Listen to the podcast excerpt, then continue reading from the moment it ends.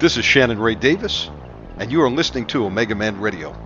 Welcome to my world, the world of the Omega Man. Join us here for the nightly marathon, broadcasting Monday through Friday. You can find us here on YouTube, and we encourage you to report for duty. Get trained up. War of the Saints is coming. You want to be an overcomer and endure till the end. We will teach you how. We cast out devils. We command healing to the sick in Jesus' name. And we preach the full gospel of Jesus Christ to win souls for Jesus. I want to encourage you right now to subscribe right here on YouTube to this channel, smash the like button, and share a link to our live chat room to everyone you know right there on Facebook. Get them to come on out and tune in and join in the fight against the host of hell. If you'd like to support this work financially, we have a PayPal button on our website. We have GoFundMe, Zelle, even take Bitcoin. And we thank you in advance for partnering with us. Our website is omegamanradio.com. One more thing before we start tonight's show. To the demons tuning in, we're coming for you, demon. No demon is safe.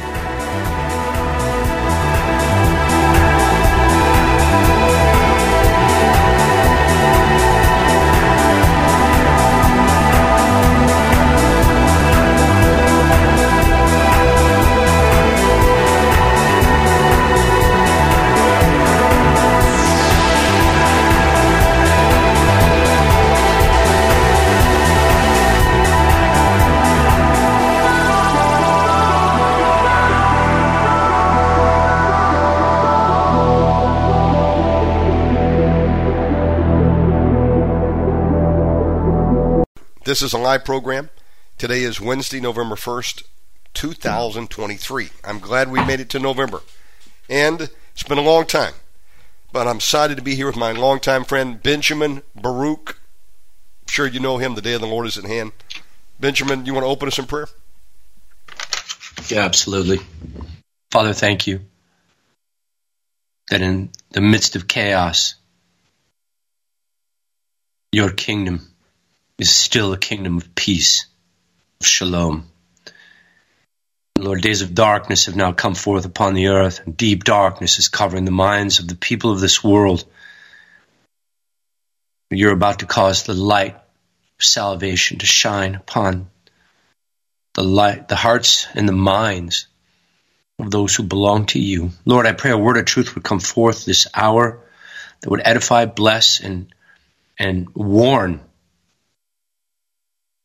and equip your people. Pray your Holy Spirit would lead this program and that every attempt by Satan to to block or to, to derail this message would be thwarted. Lord, that you'd send guardian angels uh, where needed to protect this word of truth that must get through in this final hour. In Jesus' name, amen. Benjamin, welcome back, my friend. I really mean that, and uh, your audio sounds great. And uh, I haven't heard the latest update on news. Give us an update. Yeah, wow. I mean, you know, I woke up to to the news. Um, I'm still processing and going through it, but apparently the Nasrallah, who's the head of Hezbollah, is going to deliver an ultimatum to Israel on November 3rd at 3 p.m. So 11 3 23 at at 3 p.m. And there's a little video that they've already announced, and it shows him signing orders. So, you know, it's pretty clear he's going to give an order uh, to Hezbollah to declare war on Israel. China has also announced their, military. Um, the Ministry of National Defense made a public announcement that the United States military and the United States government are war addicts, and intervention will be needed to stop the American machine, that wherever the American military goes, people die, and that the United States is completely out of control. Um, we are in severe danger. You know, Russia has also chimed in. And we know from the testimony of the defectors who who came to the United States from communist bloc countries. We know from speeches that that have been released covertly, you know, inside speeches by communist leaders in China, that the plan for World War III involved a multiple phase attack on the West designed to draw U.S. NATO forces into m- more than just one conflict, and that these phases were not only to spread us too thin, but also to exhaust our, our capacity to fight, to to exhaust our munition supplies, and you know because because the world had become a um, a planet of peace following the, the fall of the Berlin Wall, right? The peace dividend had come, and successive incompetent, or I guess you, you could call them traitors, really, successive leaders in the West uh, basically allowed our military to degrade and allowed our munition stockpiles to to be reduced. And you know, after a year and a half of uh, of you know something similar to trench attrition warfare in Ukraine. We don't really have the munitions to fight a massive war on multiple fronts, but here we go. Because the, the second phase of World War III, which according to the released plans, it was going to involve an attack on Israel from Hamas, Hezbollah, and then ultimately Iran and other Arab nations to draw Israel and the United States into a major Middle East conflict, while at the same time the war in Ukraine continues to rage on. Phase three, if they continue according to script, will be war in the Korean Peninsula, initiated by a surprise strike by North Korea on South Korean military bases, U.S. bases in South Korea, U.S. bases in Japan, and suddenly we'll be in a three front war and uh, we're going to find out that our our military dominance has turned into military obsolescence. You know, as the aircraft carrier has been obsoleted by the hypersonic missile, so too the the heavy battle tank has been obsoleted by drone warfare. And you know, Shannon, it's it's a striking, you know, reality which is, is not really commonly known because, you know, the common man knows only the common propaganda. They don't really have any of the knowledge of the of the ages because the information that's taught in the in the you know in the government schools across the world is really the, the information that the government wants their population to have. It's not necessarily the truth. That's why we're not taught anything about health or about food or about you know, the true knowledge of the past, the real history of the world. You know, these are all subjects of which we are woefully ignorant.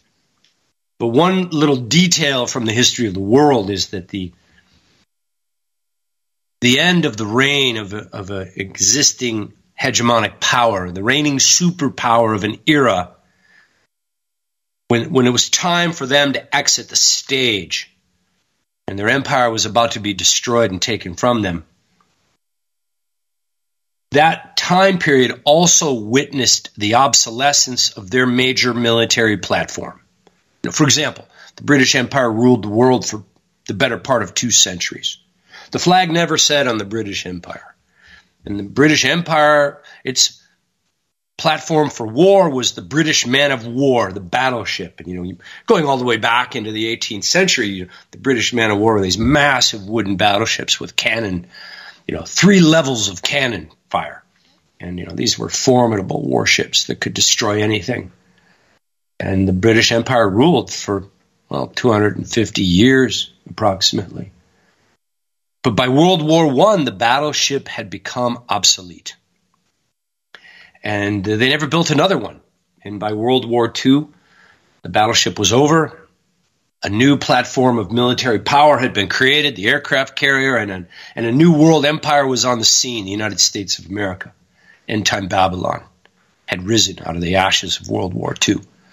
The one nation that really wasn't destroyed by the war, you know, if you think about, I mean, Europe was obliterated, Japan was was pretty much devastated, China was starving, Russia, you know, the, the western part of Russia was was destroyed population losses, the loss of industry. You know, the, Europe was pretty much homeless, and all of their currencies worthless, had no means of production. And then there was one country, the United States, which for the most part wasn't even touched by the war, with the exception of Pearl Harbor, of course. And, you know, coincidentally, Shannon, the U.S. government knew to move the carriers out of, out of Pearl. All the carriers were out at sea, but the battleships, you know, the obsolete technology was left behind. You know, I mean, something had to be destroyed in, in the attack, right? You know, there's a reason the Bible calls our governments beasts, because that is exactly what they are, particularly when they've been conquered or compromised by Satan and corruption. So, anyway, Shannon, I got a megaton to get through. And um, listen, I want to use you as a sounding board because I want to make sure the audience is understanding, okay? And we're going to touch on a number of things, some of which we've talked about in times past, but I'm going to tie it all together for you now, brother. And uh, if you're not following me, if I lose you, or you know, people, is there like a chat room that people can like chime in on? Sure. Um, yeah, if people are getting confused, let me know because I want to make sure that you understand exactly what I'm going to tell you now because you need to, this has to be absolutely crystal clear. You know how the Word of God said that the, the book of Daniel and would be sealed up until the end of the age. Only at the right at the time of the end, the words would be unsealed. And um, yeah, where did that's in Daniel 12 verse 4. Daniel, shut up the words and seal the book even to the time of the end. Many shall run to and fro, and knowledge shall be increased. The book would be sealed until the time of the end. Well, brothers and sisters, we are at the time of the end. I'm going to prove it to you today. The world's going to prove it to you tomorrow, and uh, I think you're. I think you're in for a big treat. So let's start with the centerpiece prophecy of Holy Scripture, which is Daniel's prophecy in chapter 9 which is the prophecy of the 70 weeks. And we're going to be dealing with verse 24 through 27. We've talked about this before, but I'm going to show you an entire revelation or chapter, an entire dimension of this prophecy that has not heretofore been seen before. I'm going to open your eyes to something hidden in Scripture that is simply incredible. But first, we need to start in verse 2. Daniel writes, In the first year of the reign, this is Darius, the son of Ahasuerus, the Mede. In the first year of the reign of Darius. Okay, now, Darius was a Media Persian king. Some scholars say that's another name for Cyrus. It's, it was a title used for Cyrus. Others, well, maybe it's another king. Regardless, the point being, the Babylonian kingdom has been destroyed. God had judged Babylon. The royal family had been killed. The empire of Babylon was gone. Babylon was now a tribute city under the rule of the Medes and the Persians. And so Daniel's still in slavery, if you will, in Babylon. And the reign of the new ruling empire had begun. In the first year of the reign of Darius, I, Daniel, understood by the books the number of years whereof the word of the Lord came to Jeremiah the prophet that he would accomplish 70 years in the desolation of Jerusalem. And I set my face unto the Lord God to seek by prayer and supplication with fasting, sackcloth, and ashes. And Daniel was praying about God, when will you end the desolation of the people of Israel? The 70 year reign of Babylon had already expired. Babylon was already judged and his, had been destroyed as a ruling superpower. Yet there was also a 70 year period of judgment that had been decreed upon the people of God, and it was not yet over. Isn't that fascinating? We don't hear too much about the 70 years of the desolation of the church. You know, that same 70 years is referred to the very first chapter of Zechariah. jump over there real quick. Zechariah 1, verse 12. Then the angel of the Lord said, O Lord, how long will you not have mercy on Jerusalem and on the cities of Judah, against which you've had indignation these 70 years? But the book of Zechariah begins in the eighth month of the second year of Darius. So we've got two full years following the fall of Babylon, and God had not yet restored the church. I mean, the people of Israel. But in today's world, it's the Gentile church that is desolate. And um, now, some of you might not think the church is desolate. Some of you might think we've got your best life now. And that, you know, God's called you to be rich in the things of the flesh. I had a I heard a Christian recently testify God had healed them, so now they can eat an even bigger meal. Daniel set his face to seek the Lord with fasting, sackcloth, and ashes, and we have a church declaring now we can be bigger gluttons.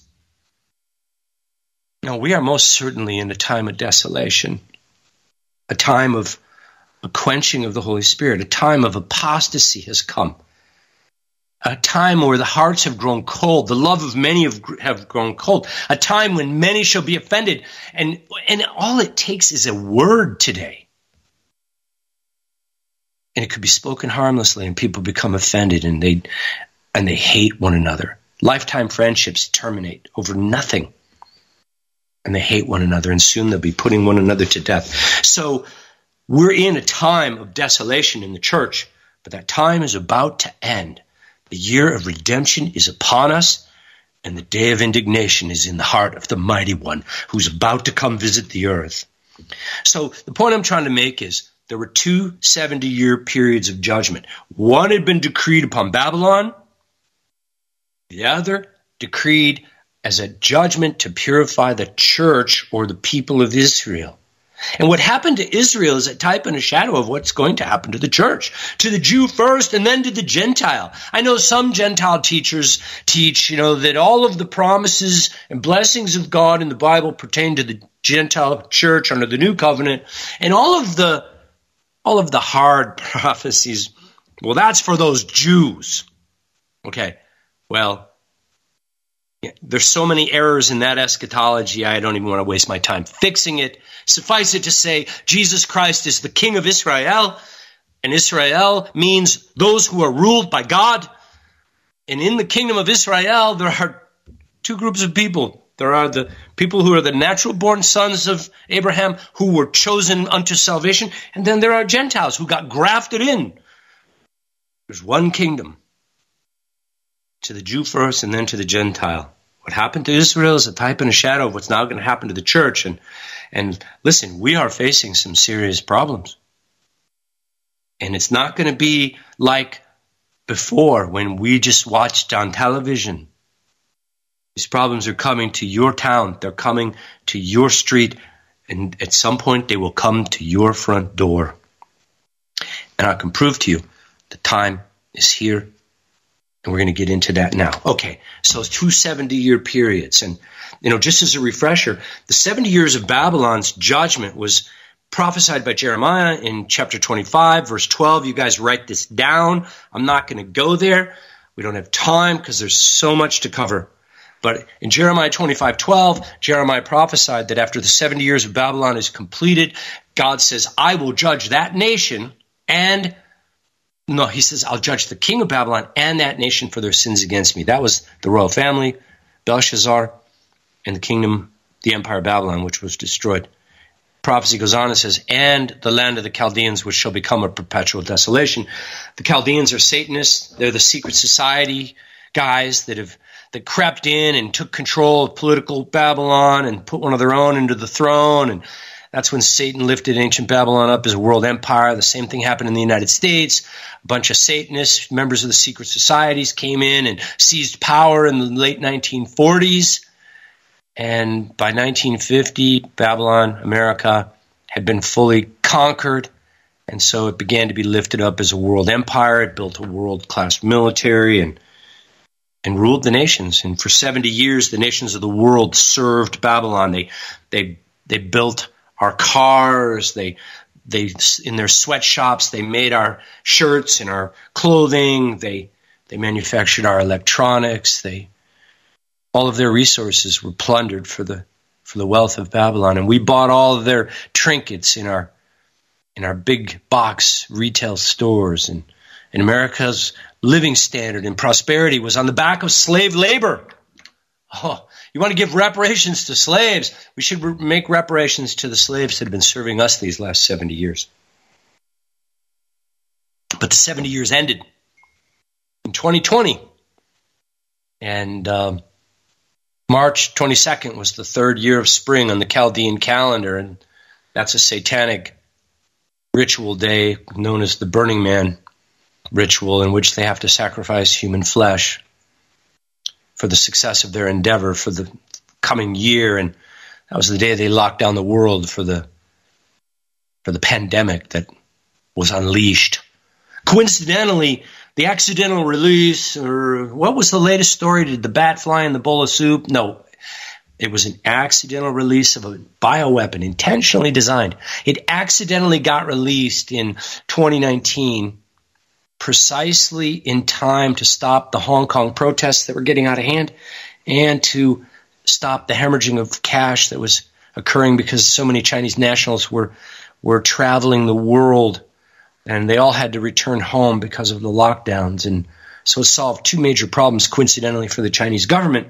And it was accidentally 666 years from the end of the Black Plague in 1353. There's a lot of accidental coincidences in Bible prophecy. And the pandemic going before the face of the Lord is in the book of Habakkuk. The fact that there would be global pestilence before there ever was global war is part of the prophetic scheme. But we're focusing on the timing of these judgments. So let's look at the 70 weeks prophecy in verse 24. 70 sevens. The word in Hebrew is not week. That's the English translation. In Hebrew, it reads Shevaim Sheva.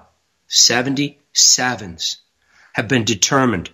God has ordained this. God has commanded this it has been appointed unto the people of Israel that they would witness 77s, and also upon the holy city there would be 77s to finish transgression, to make an end of sin, to make reconciliation for iniquity, and to bring in everlasting righteousness, and to seal up the vision and the prophecies.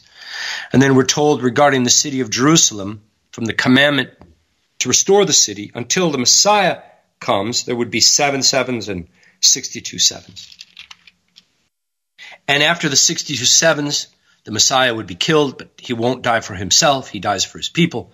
And then the people of the prince that shall come, that's the Romans, the Antichrist comes out of what was part of the Roman Empire. They will come to and destroy the city and the sanctuary. And the end will be with a flood. Oh, and what the attack of Hamas was the Al-Aqsa flood and all of the Palestinian protests all over the world. It's the Philadelphia flood. It's the New York flood. It's a flood that is coming and the end of the age begins with a flood. Well, the flood is upon us. The swelling of the Jordan has begun. But here's the point I'm, I'm trying to bring forth. Shannon, are you, are you aware, are you familiar, are you comfortable with the concept that prophecy repeats itself? Absolutely. fulfilled at least twice. Yes, sir. And why is that? Why you know why does God do that? Well, because it's pretty amazing, first of all. But he, it's more than God just proving how awesome He is in ordering the events of human history. But God's word is subject to God's own word, and every word of truth will be confirmed by two or more witnesses. And so God's prophetic words are confirmed as true by their witness in the earth. They are witnessed by two or more witnesses. They're witnessed by their fulfillment two or more times. So here, there are two prophecies that have been declared. Each of them involves 77s. One deals with the people of Israel, and the second deals with the holy city. Now, everybody's fo- been focused on the prophecy regarding Jerusalem and the commandment of Artaxerxes commissioning Nehemiah and Ezra in 444 BC. And 62 sevens is 434 years. But if we're going to use a Hebraic calendar, we got to add jubilees because that's how the Jews count. And every 49 years, we add a Jubilee. And it's not the beginning of the next cycle. It's a 50 year cycle. Just like the day of Pentecost is the 50th day following the Feast of Weeks, which is the Feast of Seven Weeks, which represents the 49 years of a Jubilee cycle. So this entire prophecy is focused on Jubilees. And regarding the city of Jerusalem, Artaxerxes issued his command in 444. 62 sevens is 434. Eight jubilees adds to 442. That puts the birth of Jesus Christ in the year 2 BC. Isaac Newton confirmed the accuracy of that conclusion in his book, Observations on the Prophecies of Daniel and the Revelation of St. John, published in 1796 in London, England. If you haven't read it, it's an excellent read, and it's available. You can get it today. In addition, at the end of the age, there would be another command to restore Jerusalem, and another seven week period or 49 year period would follow that command. And then another Jubilee would be added to that time measure. And that would be the ninth Jubilee. Eight were included in the 62 weeks. One is part of the seven weeks. But the prophecy of of 77s, that's 490 years regarding Jerusalem. There's a 10th Jubilee. And it's nowhere to be seen. Where is it? It's a missing Jubilee. It pertains to the city of Jerusalem. Well, it also is the 70th Jubilee pertaining to the people of Israel. Because the very first part of the prophecy, 77s have been decreed upon the people of Israel. Well, in the case of the people of Israel, those sevens are Sabbath years. In the case of this prophecy regarding the timing of Jerusalem, they are individual years, separate years from the commandment to restore the city. But in the case of Israel, the number seven really represents the Sabbath. The seventh day is a Sabbath. The seventh year is the Sabbath cycle. Seven Sabbath years brings us to a Jubilee. So 70 Jubilees have been determined upon the people of Israel. And that's astonishing. Nobody's ever seen this. At least I've never heard anybody talk about a dual prophecy inside the 70 weeks one pertaining to Jerusalem, in which there's a missing Jubilee, and the other pertaining to the nation of Israel itself. And the 70th Jubilee of the people of Israel is the 10th Jubilee regarding the restoration of the holy city. They are one and the same. And so let's talk about when the Jubilee occurs. Well, you won't get an agreement from the experts on what year is the Jubilee because the historical record is murky. Israel stopped counting the Jubilees in their years of captivity. And they also didn't observe them in the diaspora, which has been roughly the last 2,000 years. So there's no absolute agreement on what year is a year of Jubilee. But there is something that gives us a. We have two markers in time that I think can help us discern the answer for the proper year of the Jubilee. The first marker is the birth and the ministry and the death and resurrection of our beloved Lord. And I would, I would propose the theory that the, the Jubilee that occurred near the time of Jesus Christ on the earth, that a Jubilee would either be related to his birth or the beginning of his ministry or the year of his death and resurrection considering that his life and the cross and his resurrection are the they're the center points of eternity. God divided eternity into two pieces. There's eternity past, which goes back into the infinity of time before which there was no, not even a creation. And then there's the eternity future, which spans the, the remaining time of human history and then goes into the eternal age. And the the mark, if you will, that God uses to divide those two measures of eternity is the life and the death of Jesus Christ. That cross is the midpoint of eternity. But is the cross the Jubilee? Is the resurrection the Jubilee year? Well, we have one more metric that we can look to because God always follows his own word, right, Shannon? When the when the Lord is going to do something, He does it according to His word. Right. He keeps His word. He watches over His word to to complete it, to fulfill it. And bless the Lord that He's the one person we, we can trust what He said. If the Lord said it, you can take it to the bank because it's always going to be true. So here's the second data point. My theory is that God would have restored Israel to their land during the year of Jubilee. Right? I mean, the restoration of land, land being given back to the original tribes that owned it, that was one of the commandments of the Jubilee. So I would posit that the restoration of Israel was a Jubilee year. If that is the case, then we're looking at either 1948 or 1949 for the Jubilee.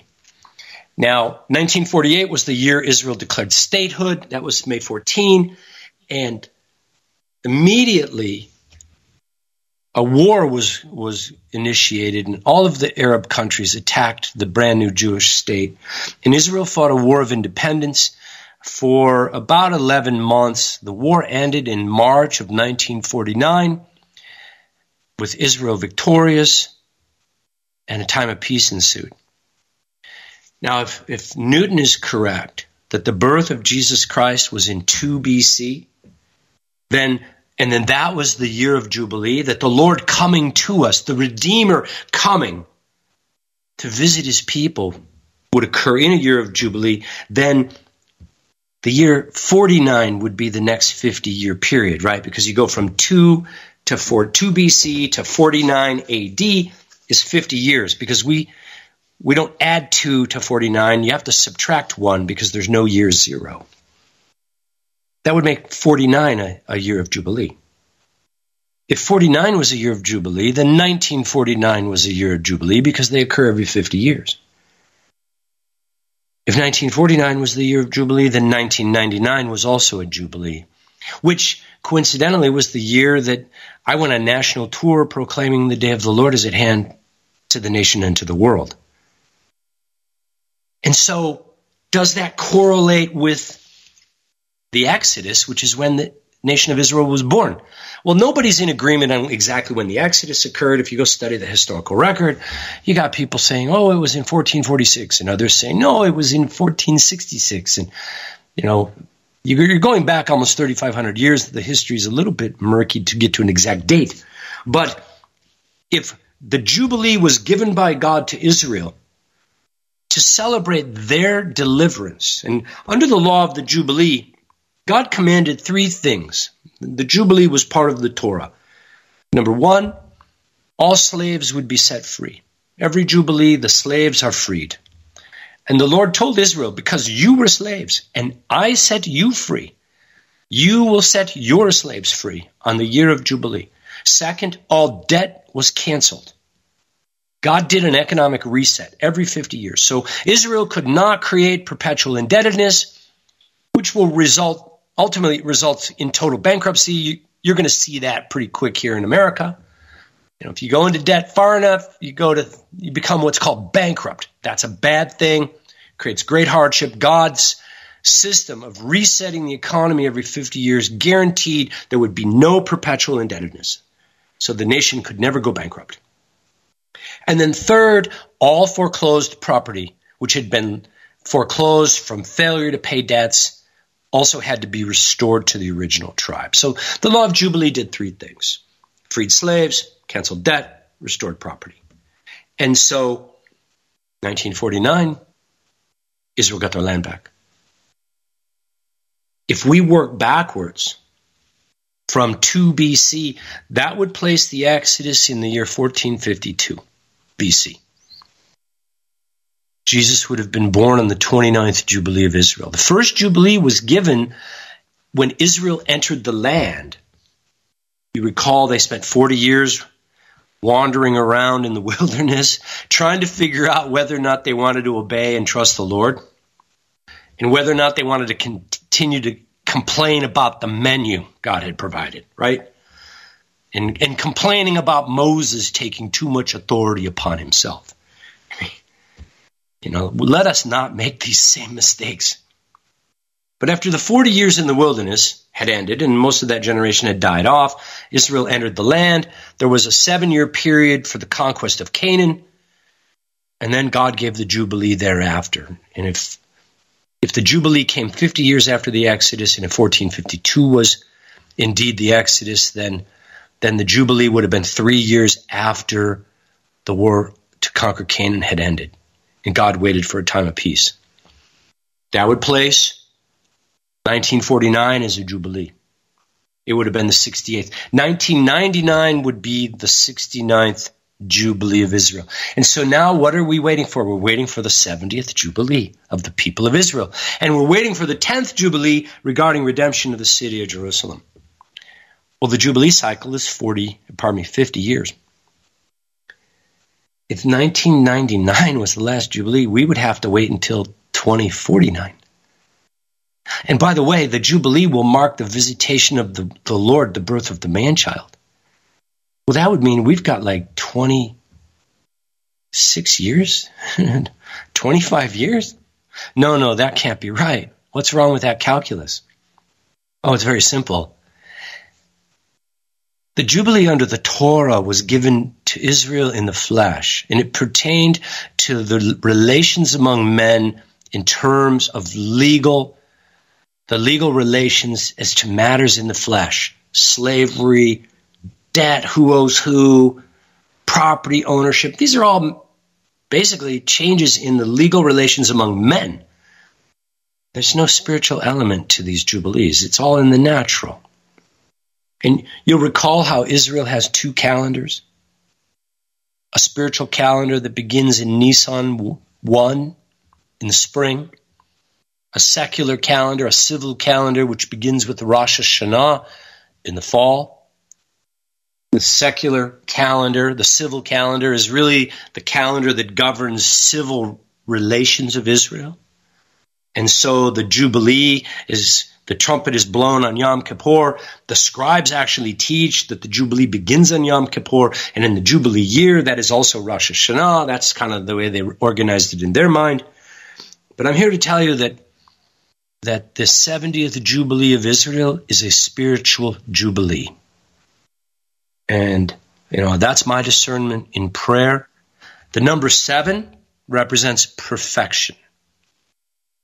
The number 10, completion. And so the number 70 is God completing and perfecting his people.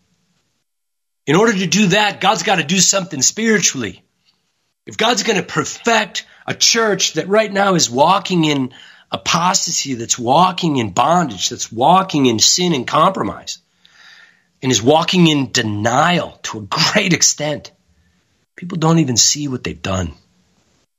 They've trained their eyes to be closed. Their hearts have been hardened. Their eyes are closed.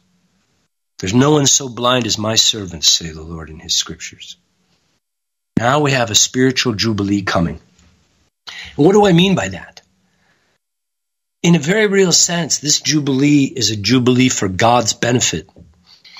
This not, although the people, the remnant of God, are going to get tremendously blessed and restored in this 70th Jubilee because they're the property that's going to be restored to the rightful owner, which is the Lord. They're the people whose debts to Satan and to sin will be permanently and forever canceled completely. And they're the people whose slavery to the flesh and to sin will be destroyed once and forever. In this 70th Jubilee, which is the final year of redemption, God is going to set a remnant of his people free totally. And that's the year of my redeemed. The scripture says, The day of vengeance is in my heart and the year of my redeemed has come. The year of redemption is the Jubilee year. And that year, as a spiritual Jubilee, I would say that that year begins in the spring of 2024, on April 9th, to be specific. And as an interesting testimony in the stars, Shannon, there's going to be an eclipse across the United States of America on April 8th. It will be the final X crossing the eclipse of 2017 that followed the sign of the birth of the man child. Now you're going to get the final part of the eclipse. And the eclipse that just occurred on October 14th, in which the sun turned dark at noonday over the city of Corpus Christi. And all of these eclipses followed a path on the ground that really pertain to the revelation of the cross of Jesus Christ. And these eclipses cross over an area in our country where there's a huge memorial to the cross and to the resurrection of King Jesus. Hallelujah. But these three eclipses also mark the letter Aleph across the United States. And they, this final eclipse, which will occur on April 8th, here's what's happening in the stars. This is so awesome. The eclipse occurs in the constellation of the two fish, which represent the two houses of God. You know, Judah and Israel, if you want to think of it from an Israeli perspective, the Jew and the Gentile, if you want to see it from a new covenant perspective. And both of those fish have a chain tied around their tail fin, and they're tied to Leviathan, the beast. So the people of God are bound in chains to their sin. And I'm like, what do you mean, Benjamin? We don't have any sin. no, there's no slander in the house of God. No, you know, anyone who sees a brother in a fault, the spiritual among us, they go and restore such one, right? No, they, they, we bayonet our wounded. There's no gluttony in the house of God. There's no pornography in the house of God. There's no, right? No, the, the synagogue is, the houses of God have been burned to the ground. The Satanists have come in among us. The pastors and the elders didn't have the discernment to close the door in their face, and the enemy has roared in the assembly. False prophets are everywhere. Many false prophets shall come, said the Lord. So that's the terrible hour in which we live. You know, you, people that need deliverance, they can't go to church. Right, Shannon? You can right. walk into a church and get deliverance today in America? Very few. Very few. There's a remnant. I'm, I'm speaking in general. But we're in a time of great confusion. I mean, we've got churches that, that are flying rainbow flags. We have churches that are putting pentagrams on the ceiling over the people. We have a time of horrible darkness has come, but a time of redemption is coming. This eclipse that is going to occur on April 8th occurs over the very chain that is binding the people to their sin. God's going to break the chains of sin. And he's got Mercury, the Word of God, in conjunction with the moon and the sun in eclipse. And Shannon, at the same time that God's breaking the chains of sin in the lives of his people, in the constellation of the water bearer, okay? Now, some of you guys may not know anything about the stars because the, the scripture says in Psalm 74, we no longer see our signs. Nobody took the time to study the biblical message of the stars, but the Lord made the stars for signs and seasons and to, to tell the earth what he's about to do. Well, it's in the stars if you just look up.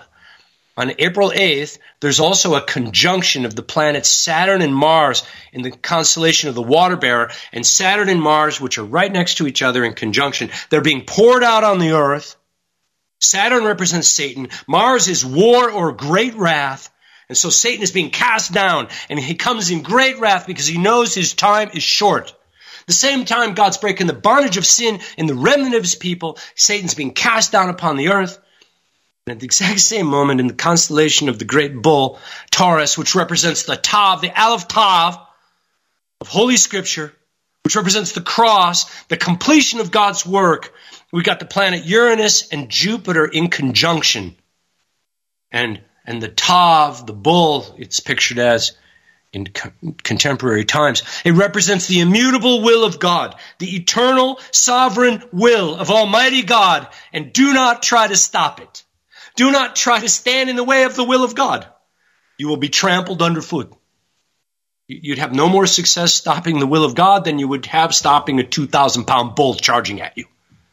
You would literally be trampled into the mire. And the planet Uranus represents that which is hidden, the hidden secrets from eternity past that are now being revealed. The planet Jupiter is the king planet. The hidden secret mystery of the king of the universe is now going to be revealed upon the earth as God breaks the chains of sin over the lives of his people and casts Satan down upon the earth to bring the final deception upon the nations. And that's April 8th of next year in the stars. Hallelujah. We don't have to wait long, brothers and sisters. Our redemption, the year of my redeemed, is coming.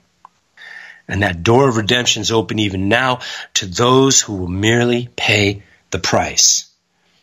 So a 70th Jubilee, if we go back to 1452, and if the last Jubilee was 1999. Shannon, if the spiritual jubilee is juxtaposed to the secular or civil jubilee, the same manner that the spiritual calendar is the opposite of the secular or civil calendar for Israel, they're exactly six months opposite, right?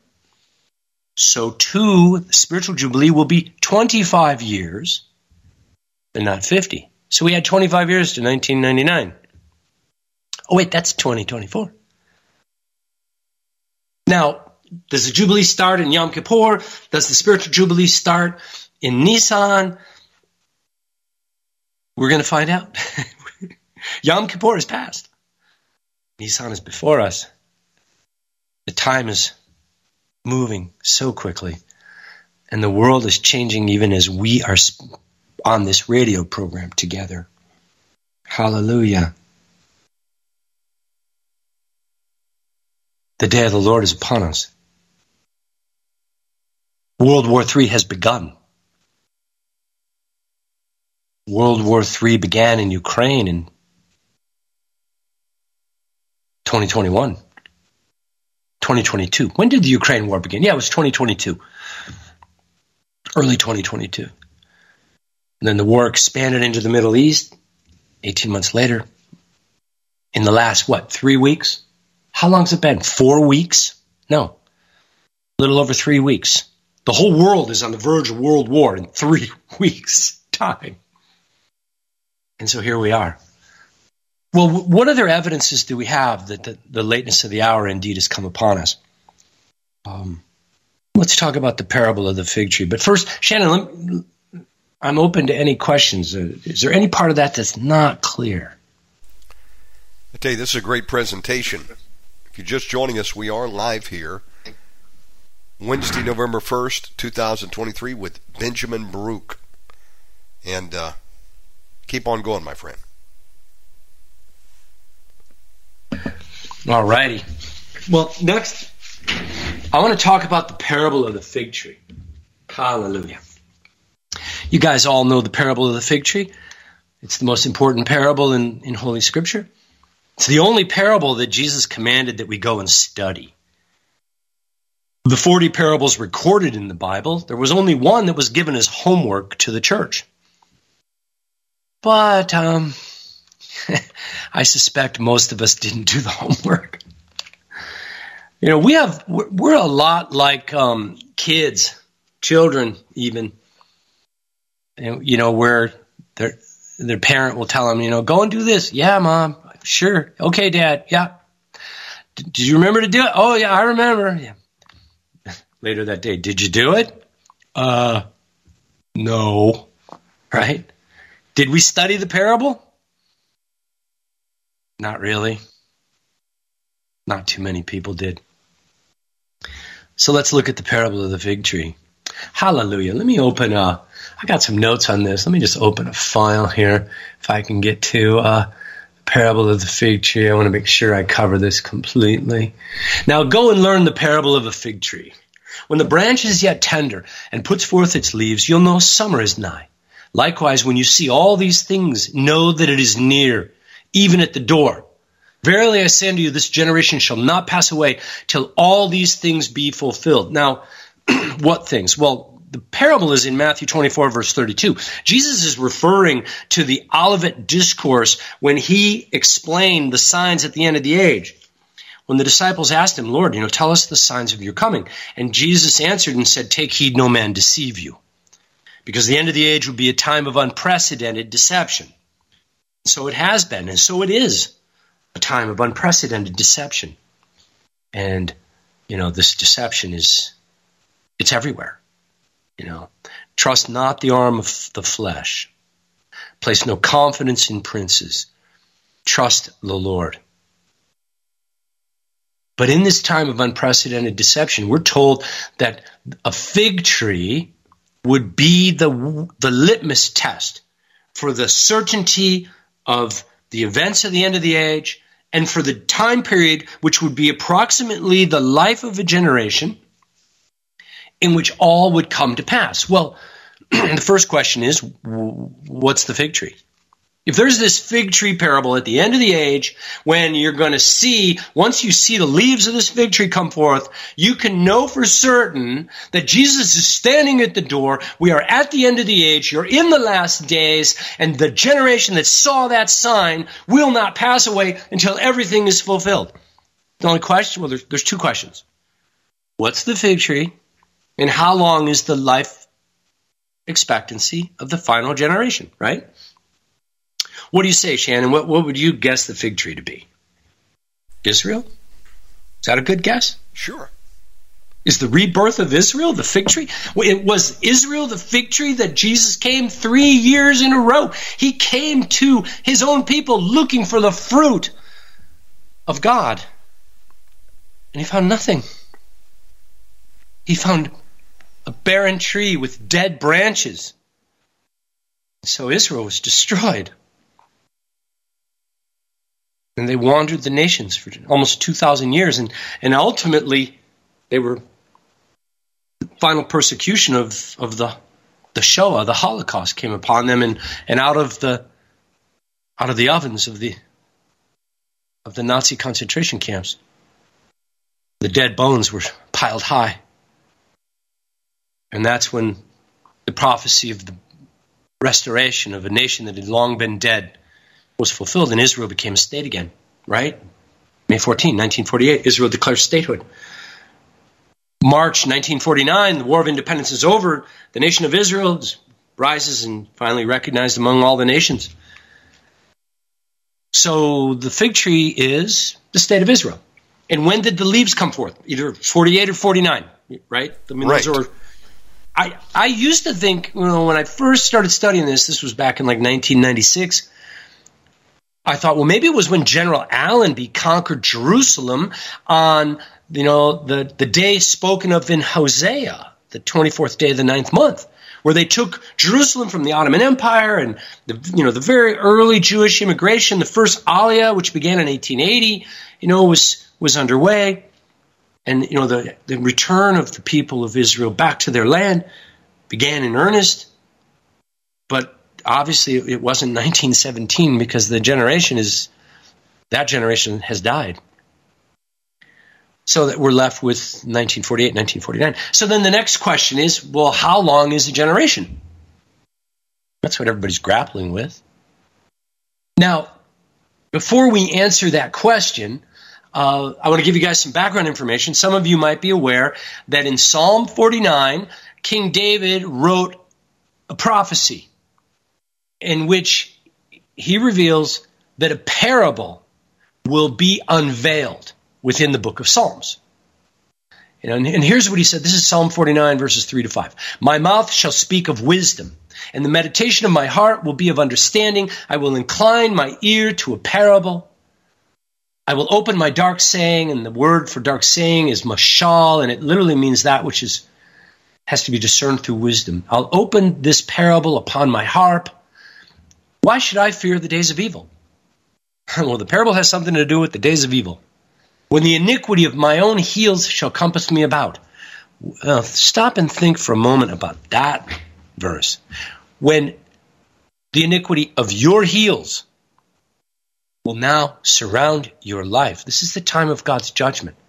The days of evil have come. The days of recompense will come. And that's what this parable is regarding. So you know, which which psalm gives us insight into the parable of the fig tree?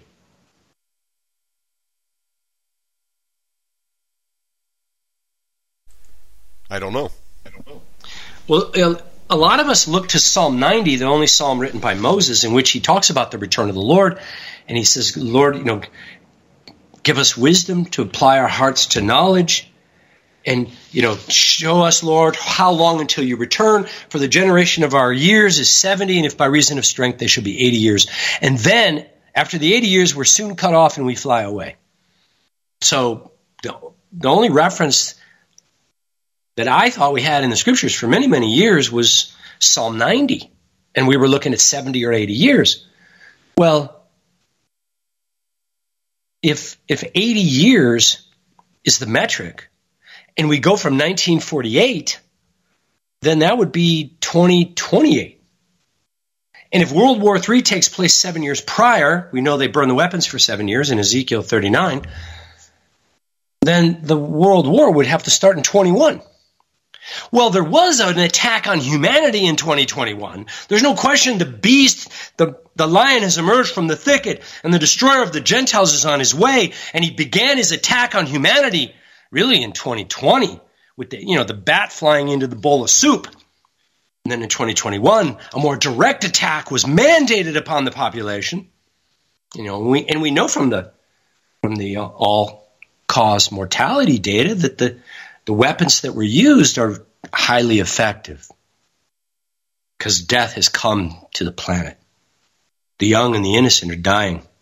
Sudden death syndrome now affects adults. It used to be only the, the babies that had sudden infant death syndrome. Yeah. Gee, I wonder what's killing all the babies. Yeah, we won't go in there. Go do the homework yourself. It's not, people don't just randomly die. Something has to kill them. God's made us quite resilient. It's difficult to kill a human being. But death has now come into our doors. But we didn't see the world war in 21. So 2028 can't be right. And so, you know, what does that mean? Well, Shannon, in the very first part of this year, in the very beginning of 2023, I, I was re- reflecting on this prophecy, the parable, and I thought, wait a minute. This is so simple. How could we all miss this? Jesus said, the generation that sees these things will not pass away until all of the prophecies are fulfilled. Well, which generation is that? Uh, the one that's alive today? The one that's watching today? And the one that was alive in 1948, maybe? Or I suppose we could use 1949. You know, I mean, we we see darkly into these prophecies. We don't always see with total specificity. But 48 to 49 is our is clearly where our fig tree came alive again. And so I thought, well, what's the life expectancy of the people of Israel today? Uh, 82.7 years. Wow. It's a little over 80, isn't it? If I add 82.7 years to May of 1948, where do we land? January of 2031. Well, we know the Lord comes back in the fall holy days. If the generation that was alive in May of 1948 is still going to be alive statistically in the fall of 2030, and they will, statistically, 50% or more of them will be alive for a second coming in the fall of 2030, that would put World War III in 2023. Oh, wow. That's a year close to you. that would mean the end of the ages in 2030. Now, I know, you know some of you are going to scream, no one knows the day or the hour. Uh, you know what? Why don't you sharpen your pencil? Jesus said exactly what he meant, and he meant exactly what he said. I'm not telling you the day or the hour. Listen, when we see the abomination of desolation, and we know from the scriptures, when you see the abomination of desolation, you can know and understand there's 1260 days, 1290 days. We know he comes in the fall during the high holy days. Once we've gone into the five months of darkness, we can start, well, we know it's probably this September, October. Once we see the sign of the Son of Man in the heavens, we'll know he is on his way. But I still can't tell you the day or the hour. It's probably going to be during tabernacles. I don't know. Maybe it's the final Yom Kippur. We'll find out, won't we? But just because we don't know the precise day or the hour, the Lord said, Go and learn the meaning of this. He wanted this parable to speak revelation to us. So is 82.7 years, is that the answer to the parable? Well, Psalm 49 tells us that David is going to reveal a dark saying. He's going to confirm the meaning of a parable somewhere in the Psalms. Well, what parable? Well, the most important parable, maybe. Uh, pretty good guess, right? I mean, belongs on the list. Okay. Would, might that be the parable of the fig tree? Yeah, maybe it does, right? Okay, well, um, where would we get 82.7 years confirmed in the Psalms, Shannon? What do you think? Any idea what Psalm might confirm the year 82.7? Psalm 82? Maybe verse 7? Should we read it? That was just a guess. I about fell off my chair when I read this. I'm going to read you. Let me get over to Psalm 82 because it's a very short psalm. I'm going to read you guys the whole thing. There's only eight verses. It, it regards, it addresses God's judgment of the world at the end of the age. God stands in the congregation of the mighty. That's the Gebarim. That's the 144,000. The Lord's going to stand with them when he gathers them in heaven.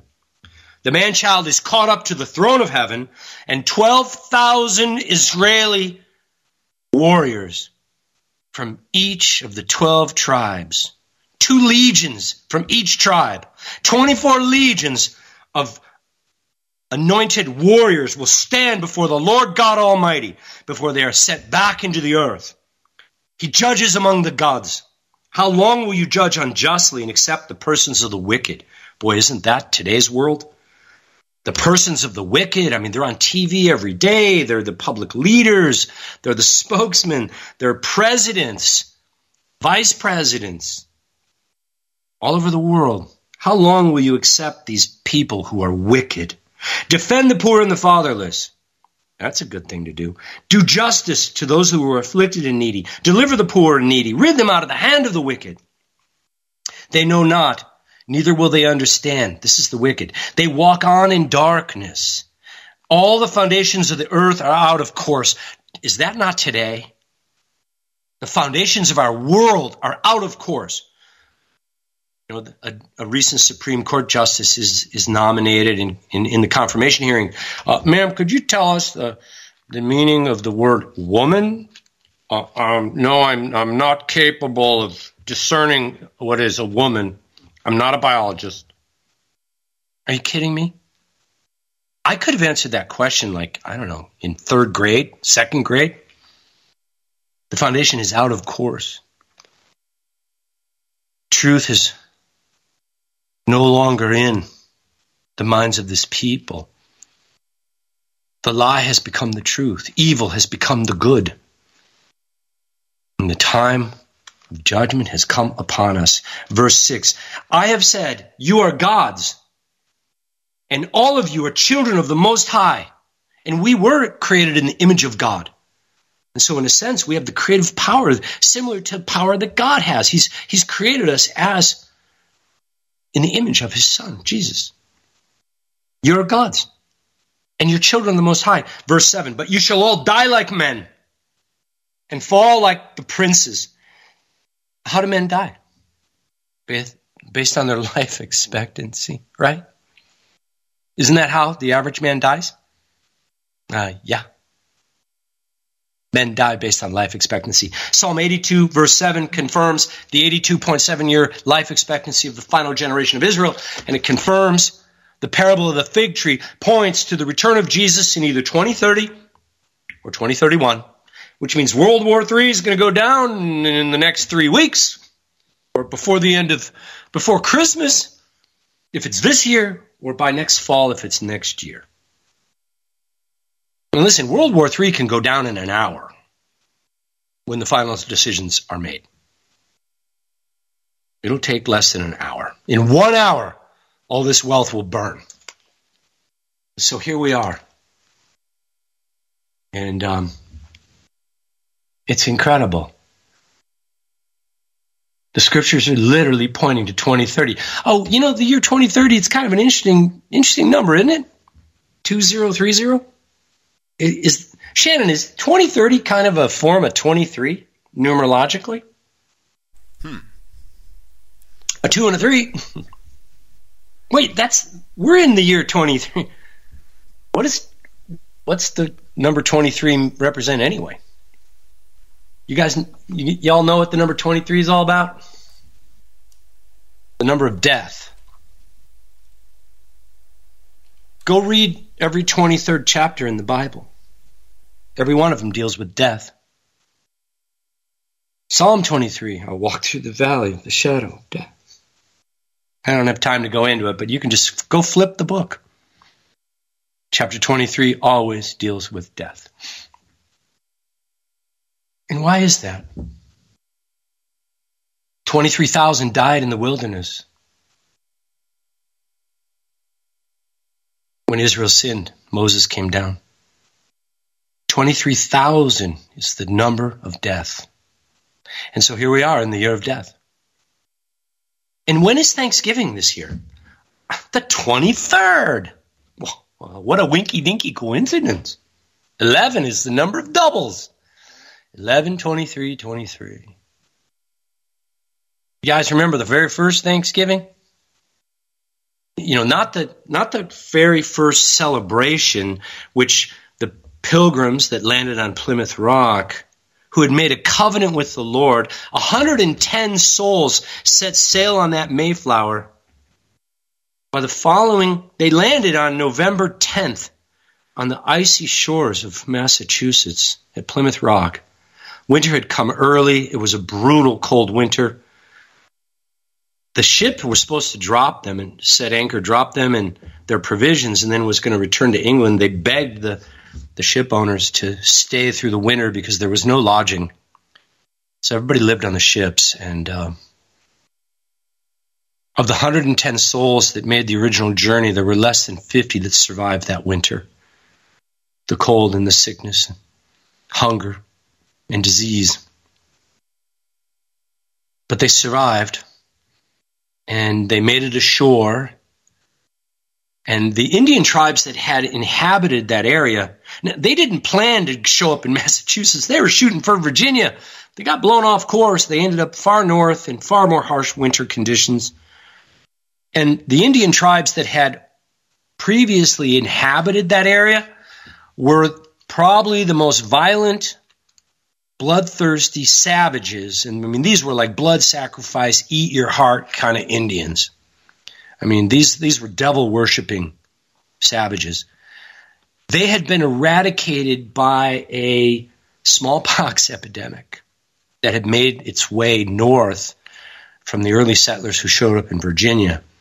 And so the Indian tribes that would have clearly killed all of the settlers, they were all gone. The Lord removed them, and by the spring, they were able to disembark, and and the local Indians actually were favorable they had favor with the, the local Indians that had now occupied those hunting grounds. The first harvest was bountiful. They gathered and gave thanks.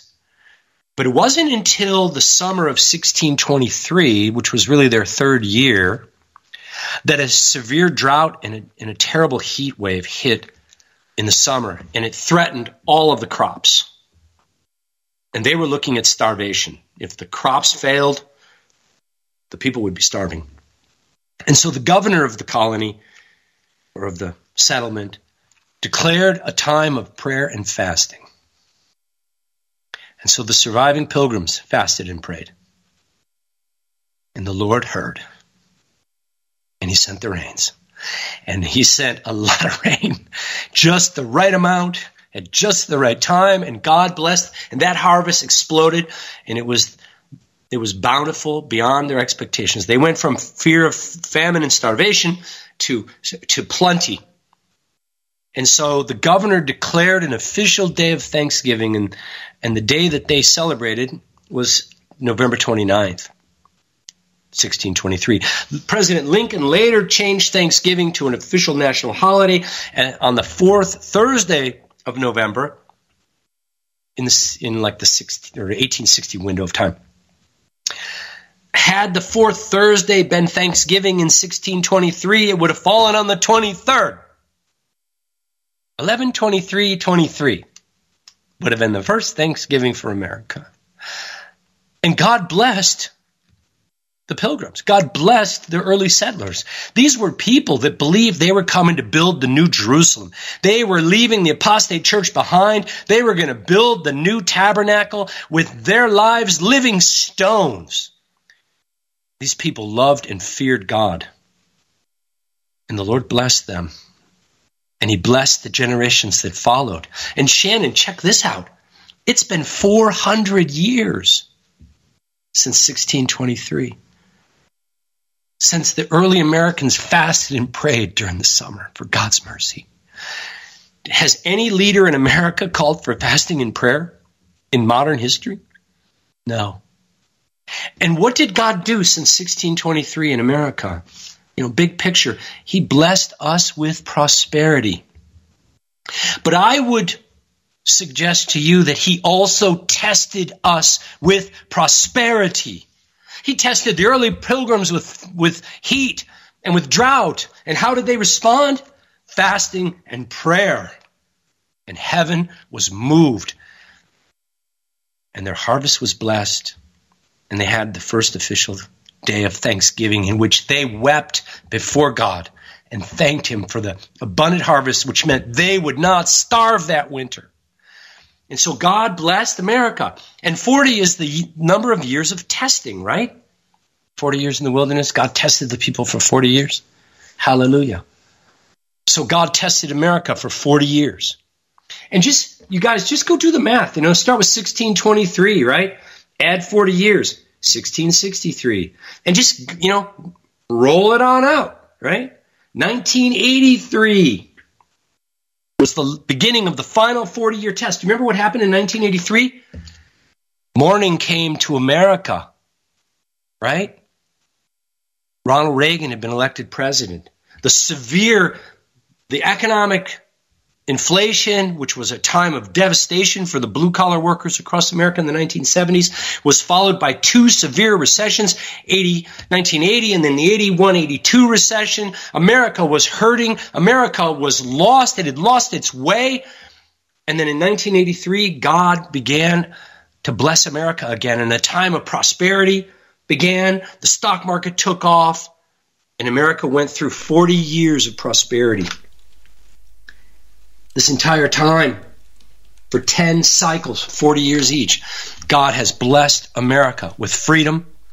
He's blessed America with an unprecedented access to the Word of God. He's blessed America with the, with the blessings of the new covenant. He has protected America from foreign enemies we really haven't seen wars on our own soil, other than the Revolutionary War and the War of 1812 was a limited engagement, but for them, and, and the Civil War, I guess, would have been also a time of of testing on our soil. You know, which, by the way, 1863 was right smack in the middle of the Civil War. Another time of testing. But the point I'm trying to make is America's time of testing is ended. 10 is completion. 40 is testing. 400 years is being completed in three weeks, four weeks from now. And in this last 40 years, and really throughout much of the history of our country, God tested us with prosperity. He tested us with wealth. We are the wealthiest people to ever live on the planet. In 1623, they didn't have a Walmart. If you, if your garden didn't come in, you didn't eat that winter. And, you know, those of you who, who live in rural America and that, that, you know, have your own farm, that, that try to harvest your own fruit trees, that try to plant your own garden, you do all the work to break up the fallow soil. You plant the seeds, you water it, you pull the weeds, and in the fall you have to harvest the crops. You've got to you've got to can and freeze dry the food. You've got to harvest the 5,000 apples that show up. Let me tell you something. It's hard work. It is not like going to Walmart and filling a bag of apples, which is what most Americans do. Most Americans have no idea the hardship and the hard work that was required of the early generations in our country. Because life on the farm and life in rural America is a hard life. Keeps you in shape, hallelujah. But it's not like city life. And I know because I moved to rural America from the city almost 20 years ago. But I can tell you the time of testing is ending. And, and how did we do, Shannon? How did America do with 400 years of God's blessing and prosperity? Where did we end up? Sexual confusion, the order of the day. It, the murder of babies. Yes. Sodomy, immorality, lying, stealing, all manner of evil, men calling it good. So let's look at a few other prophecies here. Shannon, I need to put you on hold for just one second. Folks, if you're just joining us, we are live with Benjamin Baruch. This is a live program again. Today is uh, Tuesday, November 1st, 2023. Yes, sir, 2023. So that the number 2030, you know, that, that number really kind of fits a lot of prophetic pictures. You know, for example, in the book of Hosea, chapter 6, come and let us return to the Lord, for he has torn us, but he will heal us. He has smitten us, but he will bind us up. After two days, he will revive us, and on the third day, he will raise us up, and we shall live again in his sight. You know, in Hosea 6, or in 2 Peter, rather, we're told, Beloved, be not ignorant of this. A day with the Lord is as a thousand years, and a thousand years is but one day. So in Hosea, we were told that the Lord had torn and had smitten us, but he will bind us and he will he will raise us up. Now we know the dead in Christ rise first, right? At the last trumpet. And you know, I understand that when you die, you're immediately in the presence of the Lord because you leave the created realm and the theory of relativity and the, the relativity of time, which actually, to tell you the truth, under the relativity theory, at the speed of light, there is no time, so everything happening within the created realm is all simultaneous. And you're just inside the movie, okay? It's like a DVD God has on the shelf of his library, and you're inside that, your little life here, this little blink of time, it's all inside a little movie that we call the created world, but in reality, it's all happening simultaneously. It's an instant in time. Our God's really powerful, and He can do amazing things, including create an entire created realm within a moment in time. So when when the dead in Christ die, they're present with the Lord. But in terms of inside the creation movie, the dead in Christ rise at the last trumpet. When is that? The last day. And, and when is that? Well, that's two days after the Lord was raised from the dead in the year 30, right? Jesus died and rose again in the year 30 AD. Well, 2,000 years from 30 AD would be 2030. Well, that's an interesting number, isn't it? There's that 23 again. Sure is. Sure is. Let me ask. Well, here's another just kind of interesting footnote y'all may remember when ancient Babylon fell in 539 BC to the armies of Cyrus, who, by the way, his name is really Kyrus in Hebrew.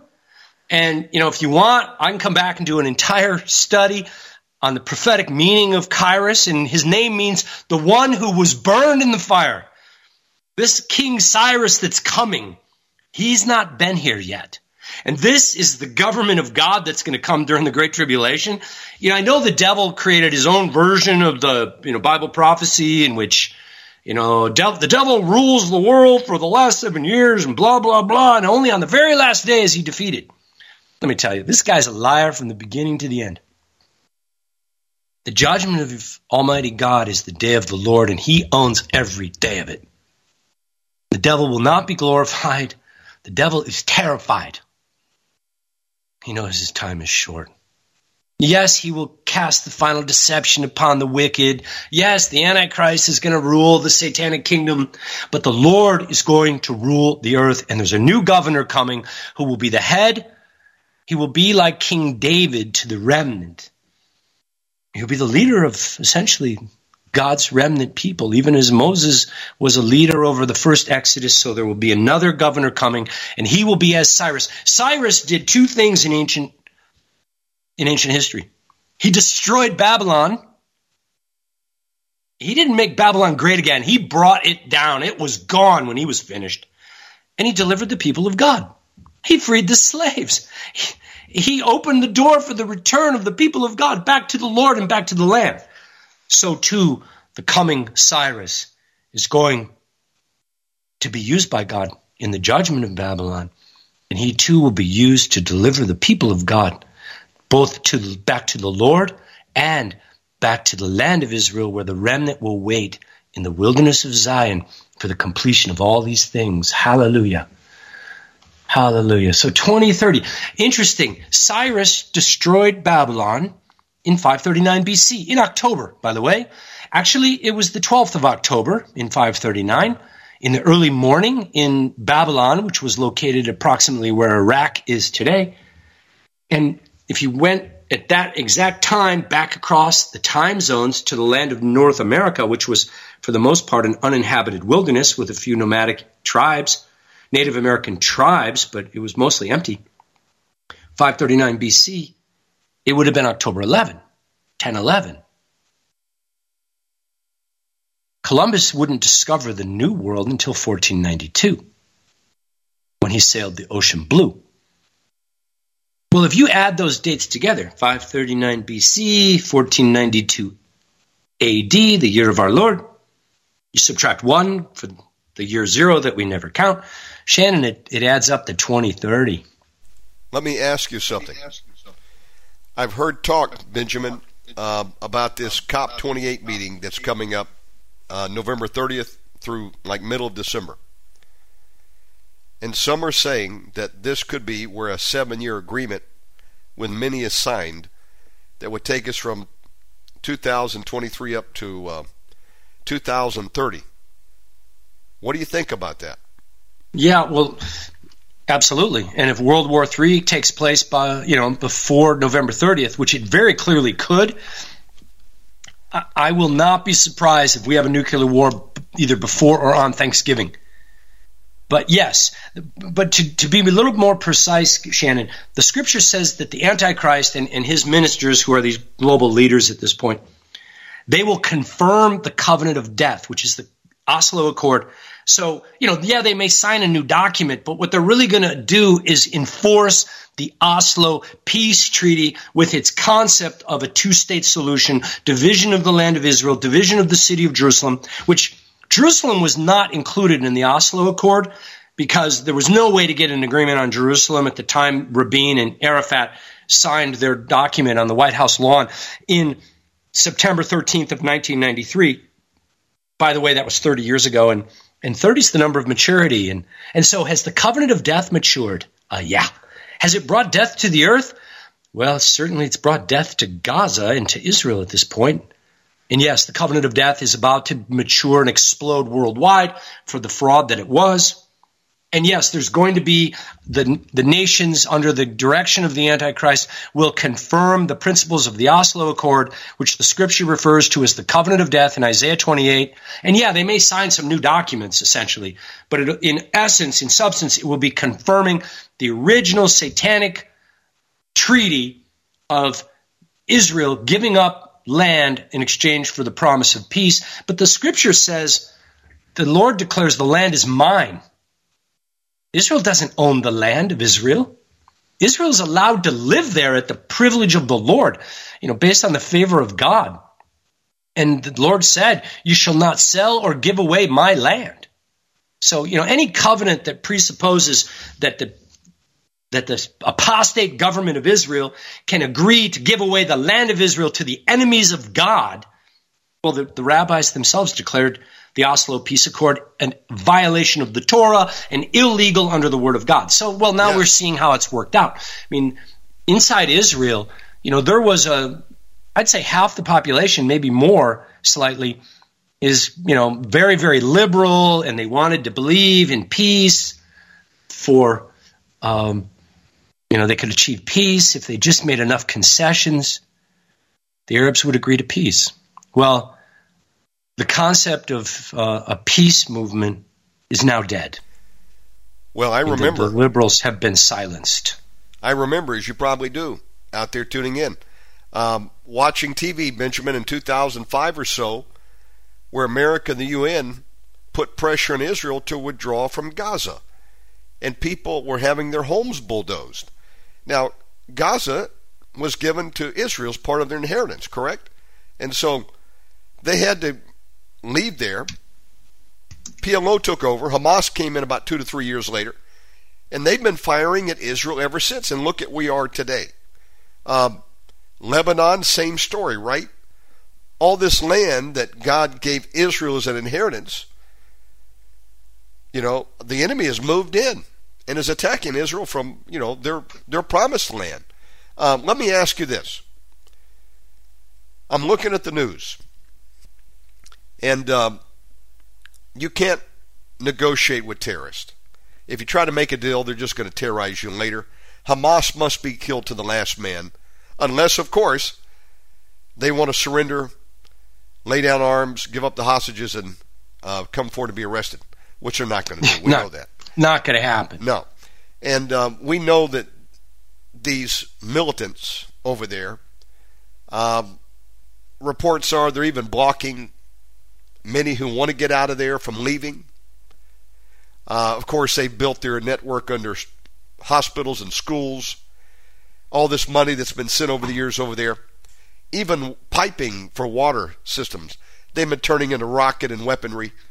Uh, Israel um, must take the land, but um, it's going to be a difficult job when Hamas is using well, these people as shields. Now, at the end of the day, um, they're small in comparison to what you mentioned at the beginning of this program. Hezbollah. Now, help me out with this. Hezbollah are um, funded by Iran. They're a militant group, and they're operating right there uh, next door in Lebanon. Is that correct? Yeah, Hezbollah is in southern Lebanon. Okay. Hamas in Gaza. And then Iran got, is really funding both. And then what was it? Was it Yemen uh, that was firing missiles also? Some of them got intercepted. They just declared. yes, the, the, one of the factions in Lebanon or in Yemen just declared war on Israel yesterday. Yep. I mean, let me break this down to the bottom line. Where do you think it's going to go from here? That's my question. How, how would a nuclear war? We will see nuclear weapons detonated probably in the next I don't know. I mean, the timing is difficult. It could come as fast as three weeks from now. It might, you know, if, if the war is going to going to spill over and, and won't be completed until 2024, maybe the maybe the nukes don't get rolled out right away. But you know, bottom line, Israel is outnumbered 700 to one in terms of population. Yes.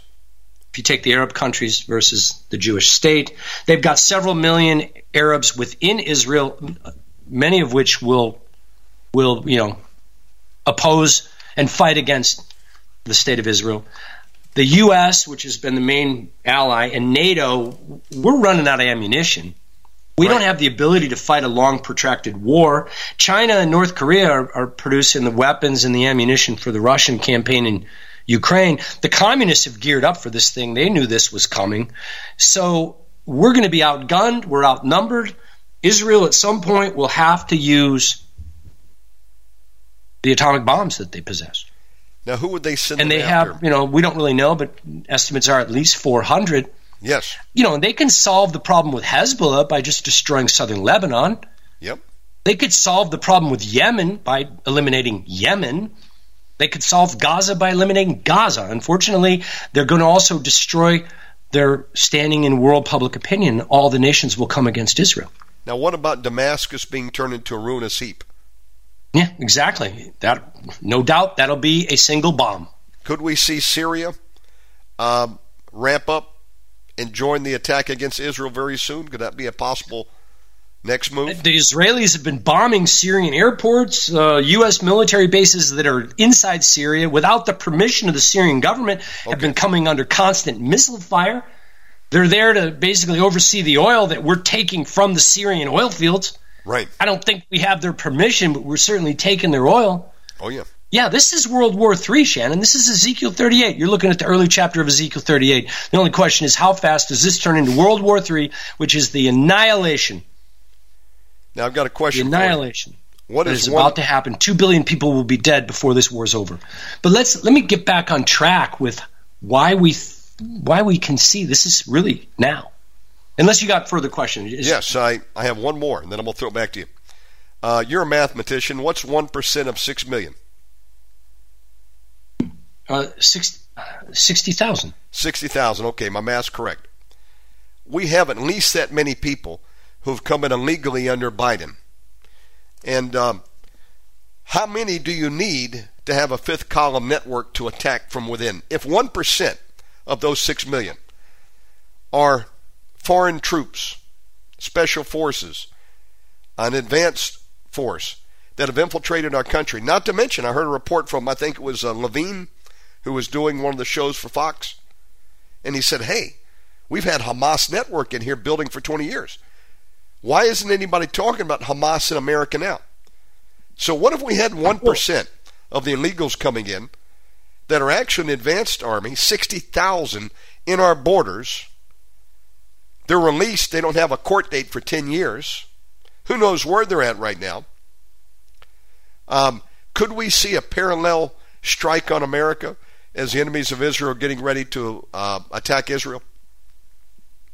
Absolutely. It's part of their plan. And yeah, the fact that we never closed the southern border. I mean, l- look what happened to Israel when their enemies were able to cross the, the, the line into Israeli territory. What did they do? And they slaughtered the civilians. We're as They, weak as they did ever been. unspeakable things. I don't even want to talk about the horror that, that these monsters created. But but yes, Shannon, I would say sixty thousand is a low estimate. I mean, look, we know that all the nations of the world will come against you know, all of the communist terrorist nations of the world will come against America Babylon. Many kings in many nations against you, O daughter of Babylon. They raise a cry against you. They they they I will send them. They will come among you like caterpillars. They just walked right in. How many caterpillars have walked into our garden? 60,000 is probably a low number. And yes, they're going to be heavily armed. They'll be trained, special forces, regular forces, but they're going to be they're going to create quite a quite a mess here. Did you And what are we the- going to do about it, right? And our own government wants to take away our means of self-defense so that we just get completely slaughtered. Hopefully the war will come fast enough that they don't have that ability. Um, That's right. yes, Did you see this the is it, footage? Shannon. We're here. Everything that Gruver saw, everything D- Duduman saw, it's all coming to pass right before our eyes because we're in the window of time for the end of the age. It's declared in the stars. It's declared by the events in the earth. It's declared by the, the 70th Jubilee correlating with the prophecy regarding the seven weeks. And, you know, I didn't really go into the seven weeks of Daniel 9. You know, that was a 49 year plus a Jubilee, a 50 year period of time.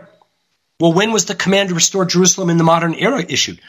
The only record I could find is the Knesset creating the Holy City Reconstruction Fund in 1969. And, you know, maybe if you want to count full biblical years, you would end up in 2020, which was the 70th year of America Babylon before America came under judgment. And America is under judgment today and, and, and will be destroyed shortly into the future. But if if the seven weeks pretends the birth of the man child, where's the man child? Seven weeks have been fulfilled. Why is the man child not born among us? Because the visitation of God awaits the final jubilee. The man child is born in the year of redemption, which is also the year in which the day of indignation has come, in which God unleashes a judgment such as never been seen. And in one hour, the whole world will be destroyed. The current world system will be destroyed. And the black horse will follow time of deprivation, famine, disease, and death. You know, and all the people whose immune systems have been compromised because of all of the warfare thus far, they won't even be burying the dead in most of the cities. But let's talk about another dimension of this attack on us. We talked. Let, let me just show you. I want to reveal a few things that that most Christians don't really understand. Now, don't ask me how I know these things. I just seem to know things. They, I just see them. They they become clear to me. And um, I want to talk about the timing of World War III, but I also want to talk about the the strategy of the enemy to rebuild their one world government, which they describe as the Temple of Solomon. The men who control the world's secret societies, and I'm talking about the, the you know the ruling elite within the Illuminati, the ruling satanic families. They leave symbolic clues at the scene of their crimes, which reveal the presence of the dark arts of sorcery and mystic alchemy. These clues are hidden in plain sight in many of the world's most important events. These symbols are also used as numerological keys to unlock pathways to another realm in order to ensure the success of their endeavors. They're employed by the secret societies of the world whenever they attempt to release the dark powers that are above in the satanic ritual below. And this is a quote from the Encyclopedia of Freemasonry Masonic betrayal of the common man which is what we're watching, involves the archetypes of fertility and death symbolism that are motivated and combined to bring about a syncretism in opposing principles of life and death in order to green Israel, to rebuild the, the Temple of Solomon, and to establish a one world government. It is certain that numerology and onomatology, or the science of names, forms a very integral part of the mystery school of higher masonry. These clues surround the events of 9 11. And they also reveal the timing of the planned dawn of the New World Order. The symbolism is based upon the hidden meaning of the mystic number 11. You know, 11, 23, 23. The mystic number 11 is the number of doubles. As above, so below. 23 is death. As above, so below. Death will come to the earth. The symbolism is based on these numbers being repeated. 1123, 1623, 1123, 2023. When the number 11 is repeated three times, you get the number 33. That's the key to the capstone of their great work. 33rd degree represents the highest level of the Masonic order. The occult symbolism of the number 33 was used to pick the date and the timing for the end of World War I, which was November 11th at precisely 11 a.m. 11, 11, 11. And the insane part of that is that British officers ordered their troops to attack the German lines at 8 a.m. that morning. They sent men into machine gun fire, knowing the war would stop three hours later. A final satanic sacrifice. World War I was the first of the three world wars which Albert Pike, writing in his book on Freemasonry, revealed had been planned by the New World Order to create a one world government under the rule of Satan. That's the reason nobody in the West is talking peace.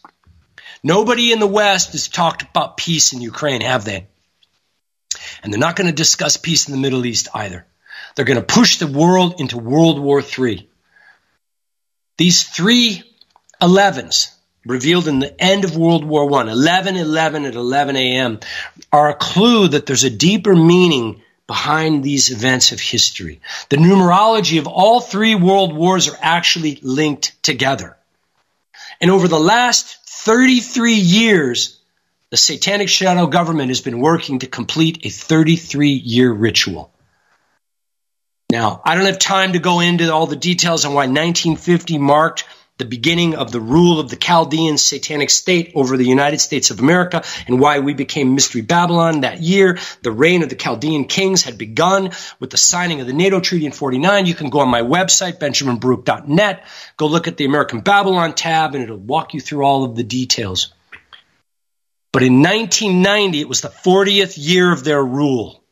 40 is the time of testing. And so now the time to, to move the world to a one world government had begun. And this final satanic ritual involved three separate rituals, each of 11 years in duration.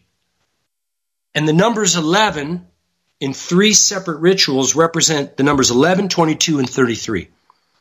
Those are the, the pillars of the temple of Apollyon, who is Satan, which represents the one world government. And they also represent the steps.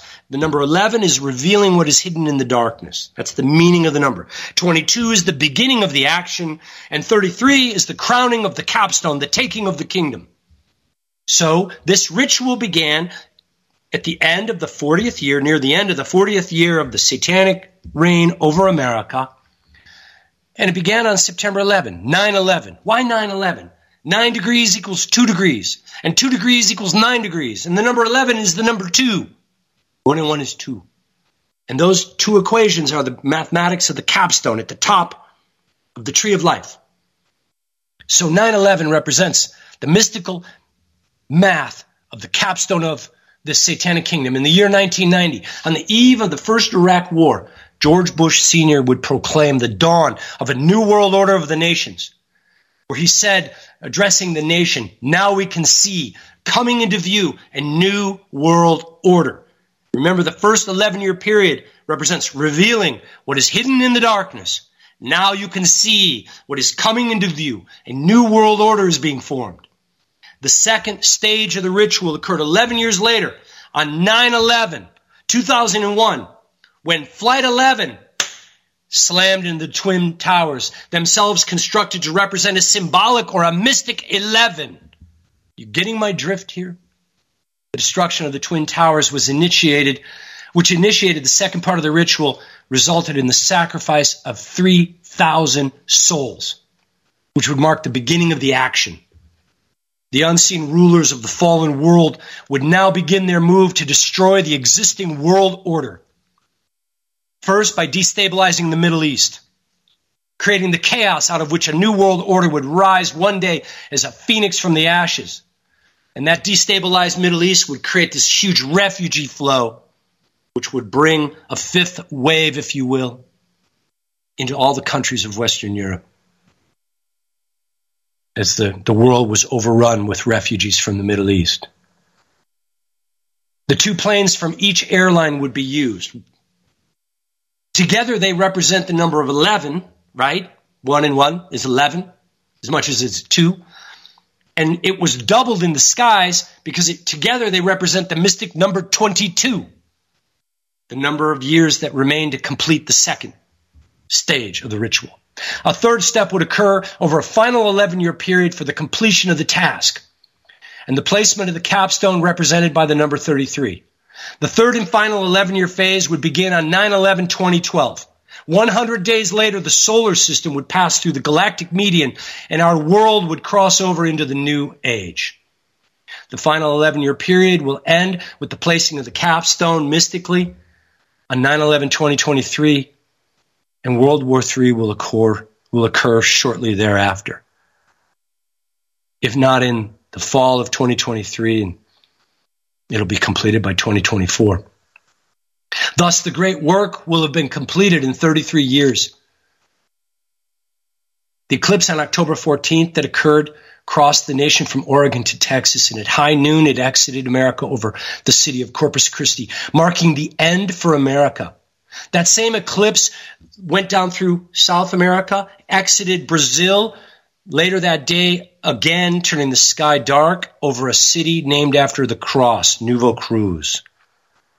God was warning North and South America that the light of the gospel of truth is about to be extinguished in your land. The final eclipse, which I talked about already, which will, will create the final marking of the X, will occur in 2024 on April 8th. And it will begin in Maine, crossing through New England, where the early pilgrims landed, darkening the sky over Dallas, where an American president was murdered in plain sight on 1122 in 1963. He was murdered in plain sight, and no one saw a thing the occult significance of the city of Dallas, its history, the Roe v. Wade decision, along with the significance of the Kennedy murder to the satanic ritual associated with the detonation of the first atomic bomb 18 years earlier, is the subject of a book that I've written but have not yet chosen to publish. The dates for these events, when marked alongside the spring and fall equinox, create the sign of the Antichrist.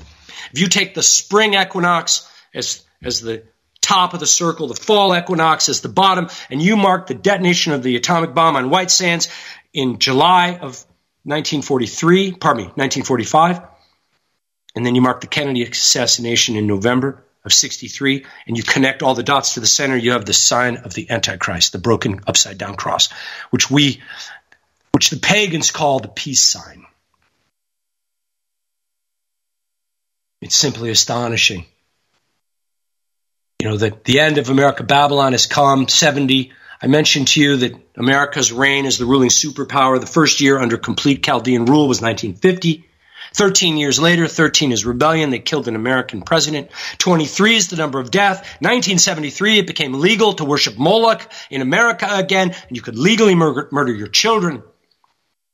2020 was the 70th year of America Babylon, and so began the judgment with the release of the bioweapon. And if you take the years 2021, 2022, and 2023, which are appointed for America's final reckoning, even as there were three years appointed in times past where, where the desolation of Jerusalem was delayed a few years following the desolation of Babylon. If you add those three years together, you get the number 6066. The destruction of American World War III was planned long ago as the opening ceremony for the dawn of the new Saturnic age. As the ritual sacrifice of 9 11 cost 3,000 American lives, World War III is intended to require 300 million.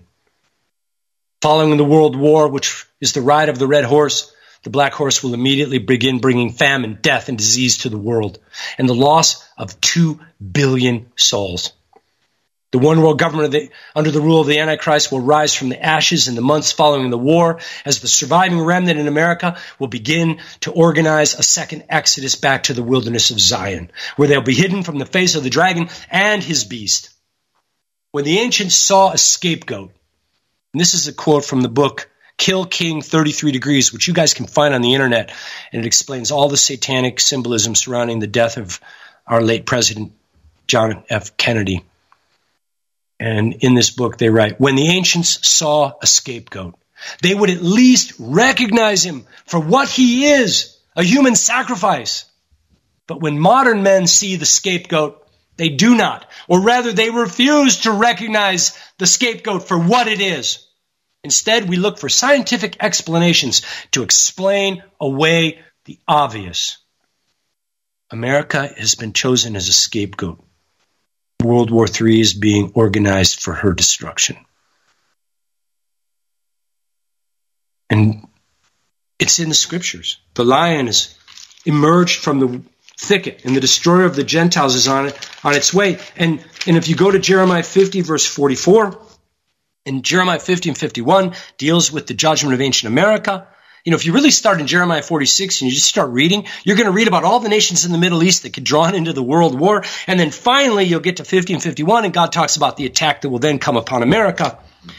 And in verse 44, which is repeated in Jeremiah 49, which means it's been determined by God, this is happening, nothing is changing it. It says, Behold, he will come up. This is the lion, the Antichrist. He will come up like a lion from the swelling of the Jordan. That's the flood. The swelling of the Jordan is the crisis in the Middle East. And isn't it ironic that it was called the Al Aqsa flood? And now, all over the world, as I mentioned previously, the protests that are being organized are being named after the cities and they're being called the flood. The flood that has started in the Jordan River. It will ultimately come to the habitation of the strong. That's the United States of America. But I, this is the Lord referencing himself, I will make them suddenly run away from her, America. So don't fear, saints of the Most High God. Your God is able to deliver you. As a matter of fact, he's about to come in a remnant of his people as a lion from the tribe of Judah. And he's coming forth to make war against his enemies and to deliver a righteous remnant. Now, there's a huge backslidden church that is about to be purified in the fire because they wouldn't repent at the hearing of the word of God. They wouldn't repent at the warnings from heaven. They, they looked in, at their sin and they, they, they excused it or they denied it. They lied to themselves and they lied to their God. They mentioned the name of the Holy One, but not in truth. And the straight and the narrow way is the way of absolute truth. Only those who walk in the truth can enter therein. And much of the church is on the wide road. And if God doesn't intervene and turn their heads around, they will walk into eternal destruction. So the Lord, who is so rich in his mercy, is not going to forsake these apostate ones. Instead, he's sending the enemy. Behold the arsenal of the Lord, and it is formidable. And isn't it ironic the United States cannot get a hypersonic missile to work? Nor do we have any defense against these weapons. No, this is um, this is the judgment of Almighty God. But look what he says in verse 44. I will make them suddenly run away from America. The Lord is going to intervene in this war. It's going to look like we've lost you guys. And you know what? It's going to get to the point where, where only a remnant of people are, are left alive. And, and the armies that are opposing us, there's no way we could stop them. But that remnant of people are going to get down on their knees. And they're going to fast and pray, just like the pilgrims did 400 years ago. And when the remnant of God in America repents of their sin utterly, the Lord will then intervene. And the Lord is quite capable of turning the combined armies of the world on their heels. And then look what he says. And who is a chosen one that I may appoint over her? We're getting a new government, you guys. Following World War III, we're going to have a new government. We're going to get a new governor. He's going to be a whole lot like Moses, or he's going to be a whole lot like Joseph, or he's going to be a whole lot like King David. He's going to be a whole lot like the Lord because he's going to lead the nation back to righteousness. And it says, and who is like me? And who will appoint me the time? Who will discern the timing for World War III? And who is that shepherd that will stand before me? Brothers and sisters, if you're in the remnant, your God's coming to deliver you. We don't need to be worried about what's coming upon the earth. We need to be worried about what's inside of us. We don't need to be spending all our time focused on the news. We need to spend the majority of our time in worship and in praise and in entering into the presence of the mighty one, entering into the anointing which breaks the yoke, and then do the deep work of repentance and learn warfare prayer. If you don't know how to use authority, go to my website, there's a link to a series of audio messages under the radio tab. There's two messages on spiritual warfare in which I walk through, and Shannon, I think you'd probably be yes and amening pretty much. Matter of yes. fact, you and I may have actually done those or, or a version of them previously. But you guys, we need to become equipped and expert in spiritual warfare because that is what's coming. Surely the least of the flock will draw them out. So, you know, we're here. Um, 20, I mentioned 2023 is the 50th year anniversary of Roe v. Wade. And you know, 50, it's the Jubilee cycle. But for the world, it's not going to be a Jubilee of, of deliverance or freedom. And you know, if you've got small kids, if you've got children listening, you might want to you might want to get them out of the room or you know turn this off, come back and listen to it later. So I'm going to touch some things you don't probably don't want your kids to hear. Maybe the women don't even want to hear what I'm now going to say. 2023, it became legal to murder babies in America. They call it choice. It's actually the worship of Molech. 50 years is the number of a Jubilee. And, and under the law of the Jubilee, you get what is coming to you. The people who belong to the Lord, they can look forward to the year of redemption. The people who've repented and, and put their faith in Jesus, you're going to get what's coming. You're going to get your hope. You're going to get what you can expect, which is your God's coming to save you. Hallelujah. But for the wicked who rejected his salvation and have despised his word, they're going to get the penalty, which is judgment and death. The people who belong to the Lord face the uh, can look forward to the year of redemption. The world will now face the day of vengeance. Isaiah 63 verse 4. For the day of vengeance is in my heart. That's what God wants to do right now. Thank God. I, am surprised he waited this long. And the year of my redeemed has come. The reason he waited is he waited for the final 70th Jubilee of Israel, the spiritual Jubilee, the 10th Jubilee regarding the restoration of the city, the 70th Jubilee for the restoration of the nation. And in America, America's evil is going to be stopped. in today's America, the abortion practices have evolved into a form of evil without measure. Our government agencies fund abortion that is so barbaric, you don't want to hear about it. Live babies that are scheduled for death by abortion are born prematurely, late term babies. Now, 90% of the abortions are first term are within weeks. But for those who waited until they've they've got a you know near full term baby, and then decide they want to kill their child, in some of the clinics in the city of Pittsburgh, what they're doing is inducing a premature birth in order to harvest the organs for medical research and they they want the baby alive because they want to preserve the blood supply to these organs as long as possible. So the babies are killed as their livers and and, and body parts are cut out while they are alive without anesthetic. Their bodies are then thrown in hazardous waste garbage bags where they bleed out. These poor little souls are first laid on a cold steel killing table their heads, their hands, and their feet are taped down so they cannot move during the procedure. And their body parts are sent to educational institutions, such as the University of Pittsburgh Medical School, where hell on earth is now occurring on a daily basis. Yeah, the University of Pittsburgh, home of the Panthers, Panther Pride, is also home to some of the most barbaric experiments carried out on aborted human infants all across our country. This evil is occurring. There's a five minute video online. Uh, um, I, I, don't think anybody could finish watching the video. I, I, I, I had to stop. A warning is order in order. Um, if you do find this video, I mean, we can put the link in the show links if anybody has the courage to see the evil that's being done. But I can tell you, most of us couldn't stand to look. But the Lord has to look. He has to see. He doesn't turn a blind eye to the evil in the land. And I can assure you, I am not being extreme when I tell you the Holy One has seen enough. The Lord can no longer tolerate watching this anymore. Now, the average American, including most Christians, they choose to ignore this Holocaust occurring in our land. They prefer to focus on enjoying their guacamole and chips and their ice cold beer while they watch the modern day Nephilim, the NFL, play football on TV.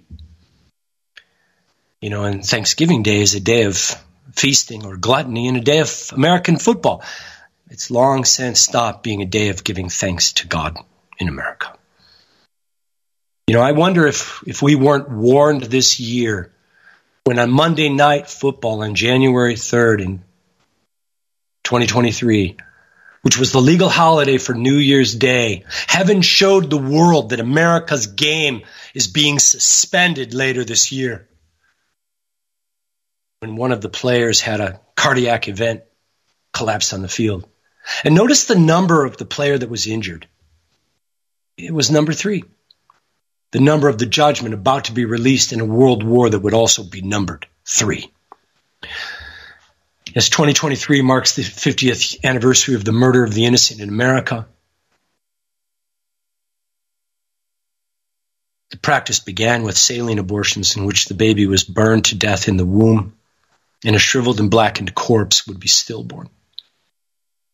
Very similar, the, the death would take up to two hours.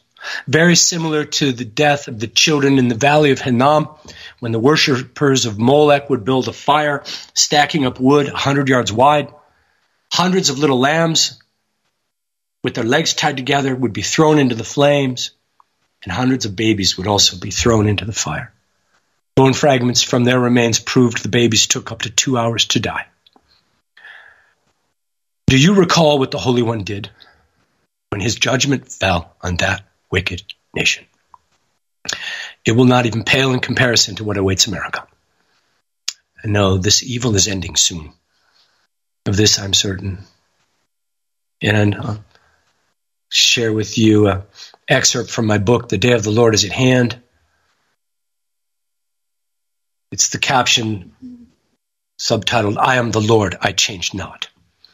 God declares in Malachi that he does not change. He is the same yesterday, today, and forever. The Lord is a God of judgment. He will not tolerate the murder of innocent children or the promotion of sexual immorality or sodomy without bringing his judgment. God judged Israel from turning from his truth to darkness. The people had begun worshiping pagan gods and engaged in all form of wickedness. They were worshiping Ashtaroth, the god of sexual immorality. They were killing their babies by burning them alive on the altars of Molech. The fire would be built under the stone hands, and when the hands were red hot, they would place the newborn infants upon them. Though they turned a deaf ear to the screams of their own children, the Lord heard, and his, he turned his ear to the suffering cries of his little ones. His heart was turned with compassion for these poor innocent babies and in his nostril the fire of his wrath kindled against his now wicked nation. He did not tarry long before bringing his judgment. Today in America, this nation worships the same evil gods. Today, though America has turned a deaf ear to their cry, the Lord still hears, and his heart still breaks for each and every one of these innocent souls. And again, the Lord has become wroth with this, his once Christian nation. He will not tarry long this time either. You know, I first began to warn America in the summer of 1999. I uh, went on national tour for my book, The Day of the Lord is at Hand. Jeremiah and his scribe Baruch, they warned Israel for, for 23 years. Jeremiah in, in chapter 25, verse 3, writes, For 23 years, from the 13th year of Josiah, king of Judah, to this day, the word of the Lord has come to me, and I've spoken persistently to you, but you have not listened. Jeremiah and his scribe Baruch warned Israel for 23 years, and then the next year the judgment came. My 23 years of warning America ended in 2022, and now the judgment will come. And uh, I'll leave you with a quote from a book called Secret and Suppressed Banned Ideas from a Hidden History. For years, I've been trying to draw attention to the Masonic sorcery and its relationship to political control. Most of the inst- intellectual people in America realize the power of Freemasonry, but they've been hoodwinked because they do not understand the secrecy, the silence, and the darkness that surrounds the mysteries of the Masonic art. So control of the government of the United States is traced to Wall Street and not to the crossroads of witchcraft. America is a news ghetto where the news media continually endeavors to promote apathy while going through the motion, the lip sync of alleged reform like a haunted house draining its occupants of any will to resist in return for a night of sleep without nightmares. The American people have been captives to a horror that feeds them misinformation as its stone bell tolls the death of a nation. And truly, the day of the Lord is at hand. Brothers and sisters, rather than freak out, rather than become afraid, because the Lord said, Do not be afraid. What we really need to do is begin to fast and pray and gather in solemn assemblies. How many of you have been invited to a solemn assembly recently? How many of you have ever attended a solemn assembly? The churches, they love to have their potluck. You know, it's always food. And most of it's poison. Sugar food, you know, toxic meat, the pig, the flesh of the pig, ham, filled with the toxins because pigs don't have sweat glands. I mean, you're eating poison. And that's what they serve. They're serving poison at their potlucks. They serve poison in their services, most of them. But the truth is, go read the book of Joel.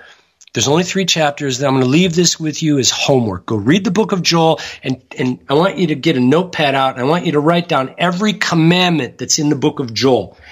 And then, you know, it's pretty they're pretty simple. There's not too many of them. You know, fast and pray, gather together in solemn assemblies, pray all night until, and continue fasting and praying until your praying involves weeping and mourning. And then you're breaking through. If your fasting and prayer has not brought you to weeping and mourning yet, then your heart is still hardened and you need more fasting and prayer. It's that simple.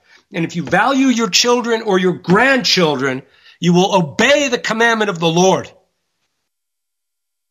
And if not, well, then you'll probably end up in what I call the repentance rehabilitation workshop, which is, you know, a, a colorful description to the death camps of the beast, where much of the backslidden church will be taken so that they can do the appropriate fasting and prayer from the bottom of their heart. And, and when we repent, the Lord will respond and, and he, he will immediately bless his people with the Holy Spirit and with His shalom.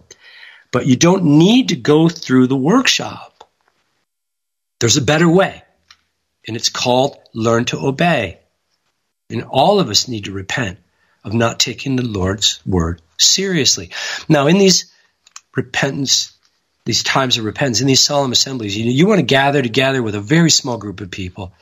You know, you can't get real in, in a large public group we need to gather together, you know, five or six, seven or eight people that you know, you trust, you love.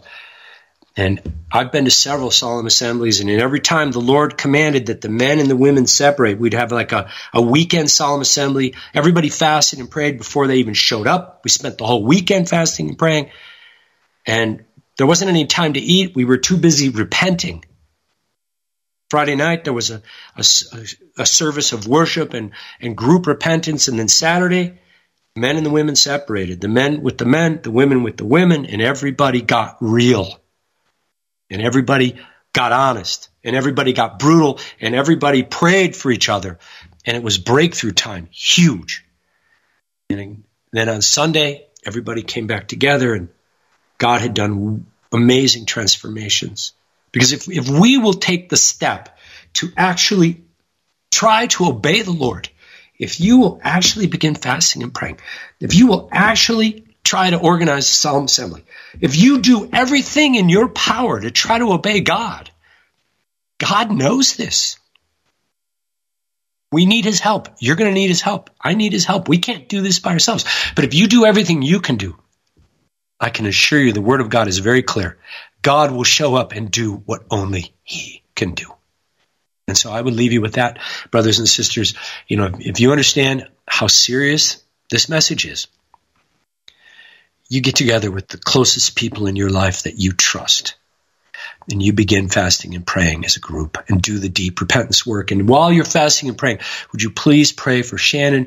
You know what? You guys that are full of the Holy Spirit, that know how to do warfare, please remember me in your prayers. Obviously, the enemy wanted me silenced, didn't want me here today to give this message to you. And so I face a whole lot of warfare. And those of you that are truly anointed with the Holy Spirit, I would appreciate your prayers. The rest of you, uh, no thank you.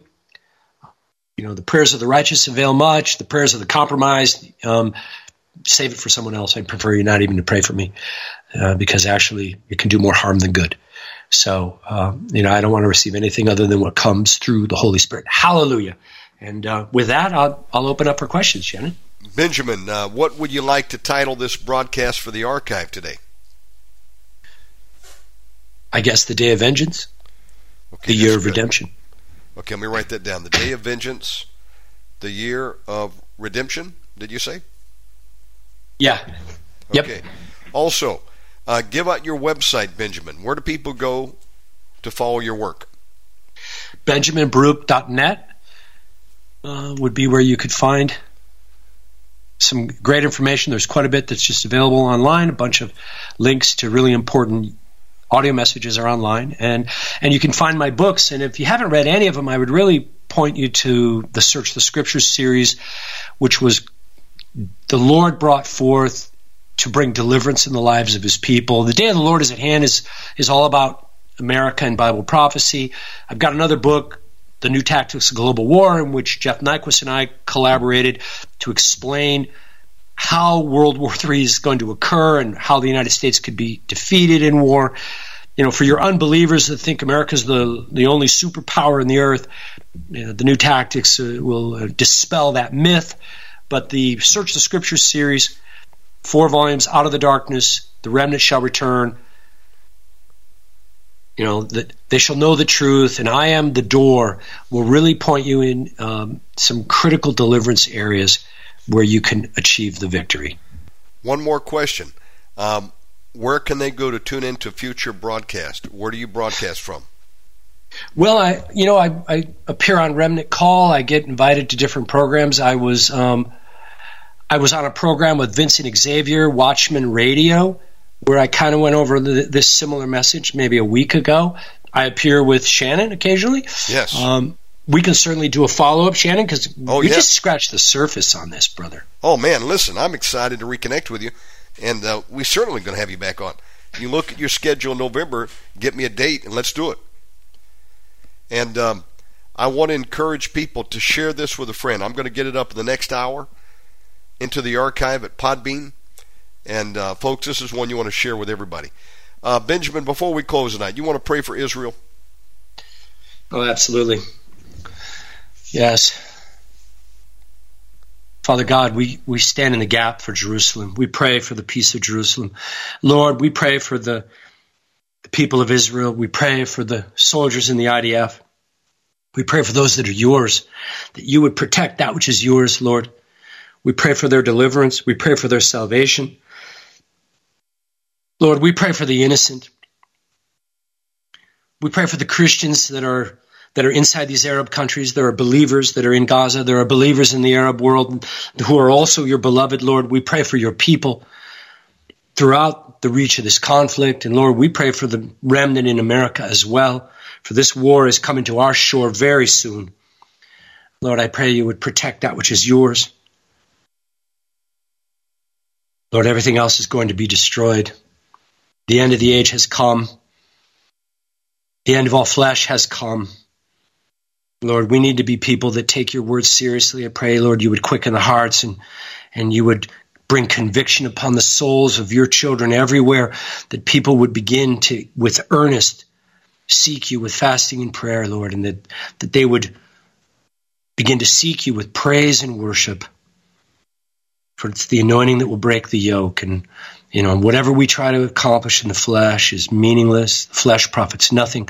Lord, I pray that you would bless your people with a fresh outpouring of the Holy Spirit that would quicken their hearts to repentance, would quicken their minds to to seek your face first thing in the morning. In Jesus' name I pray. Amen. Amen. Folks, a powerful broadcast today. If you're just joining us, we'll have it up in about an hour available for you. Benjamin, thank you for making time for us today, brother. God richly bless you. And folks, go to benjaminbaruch.net to learn more. We'll see you back soon, Benjamin. All right. Shalom. Shalom.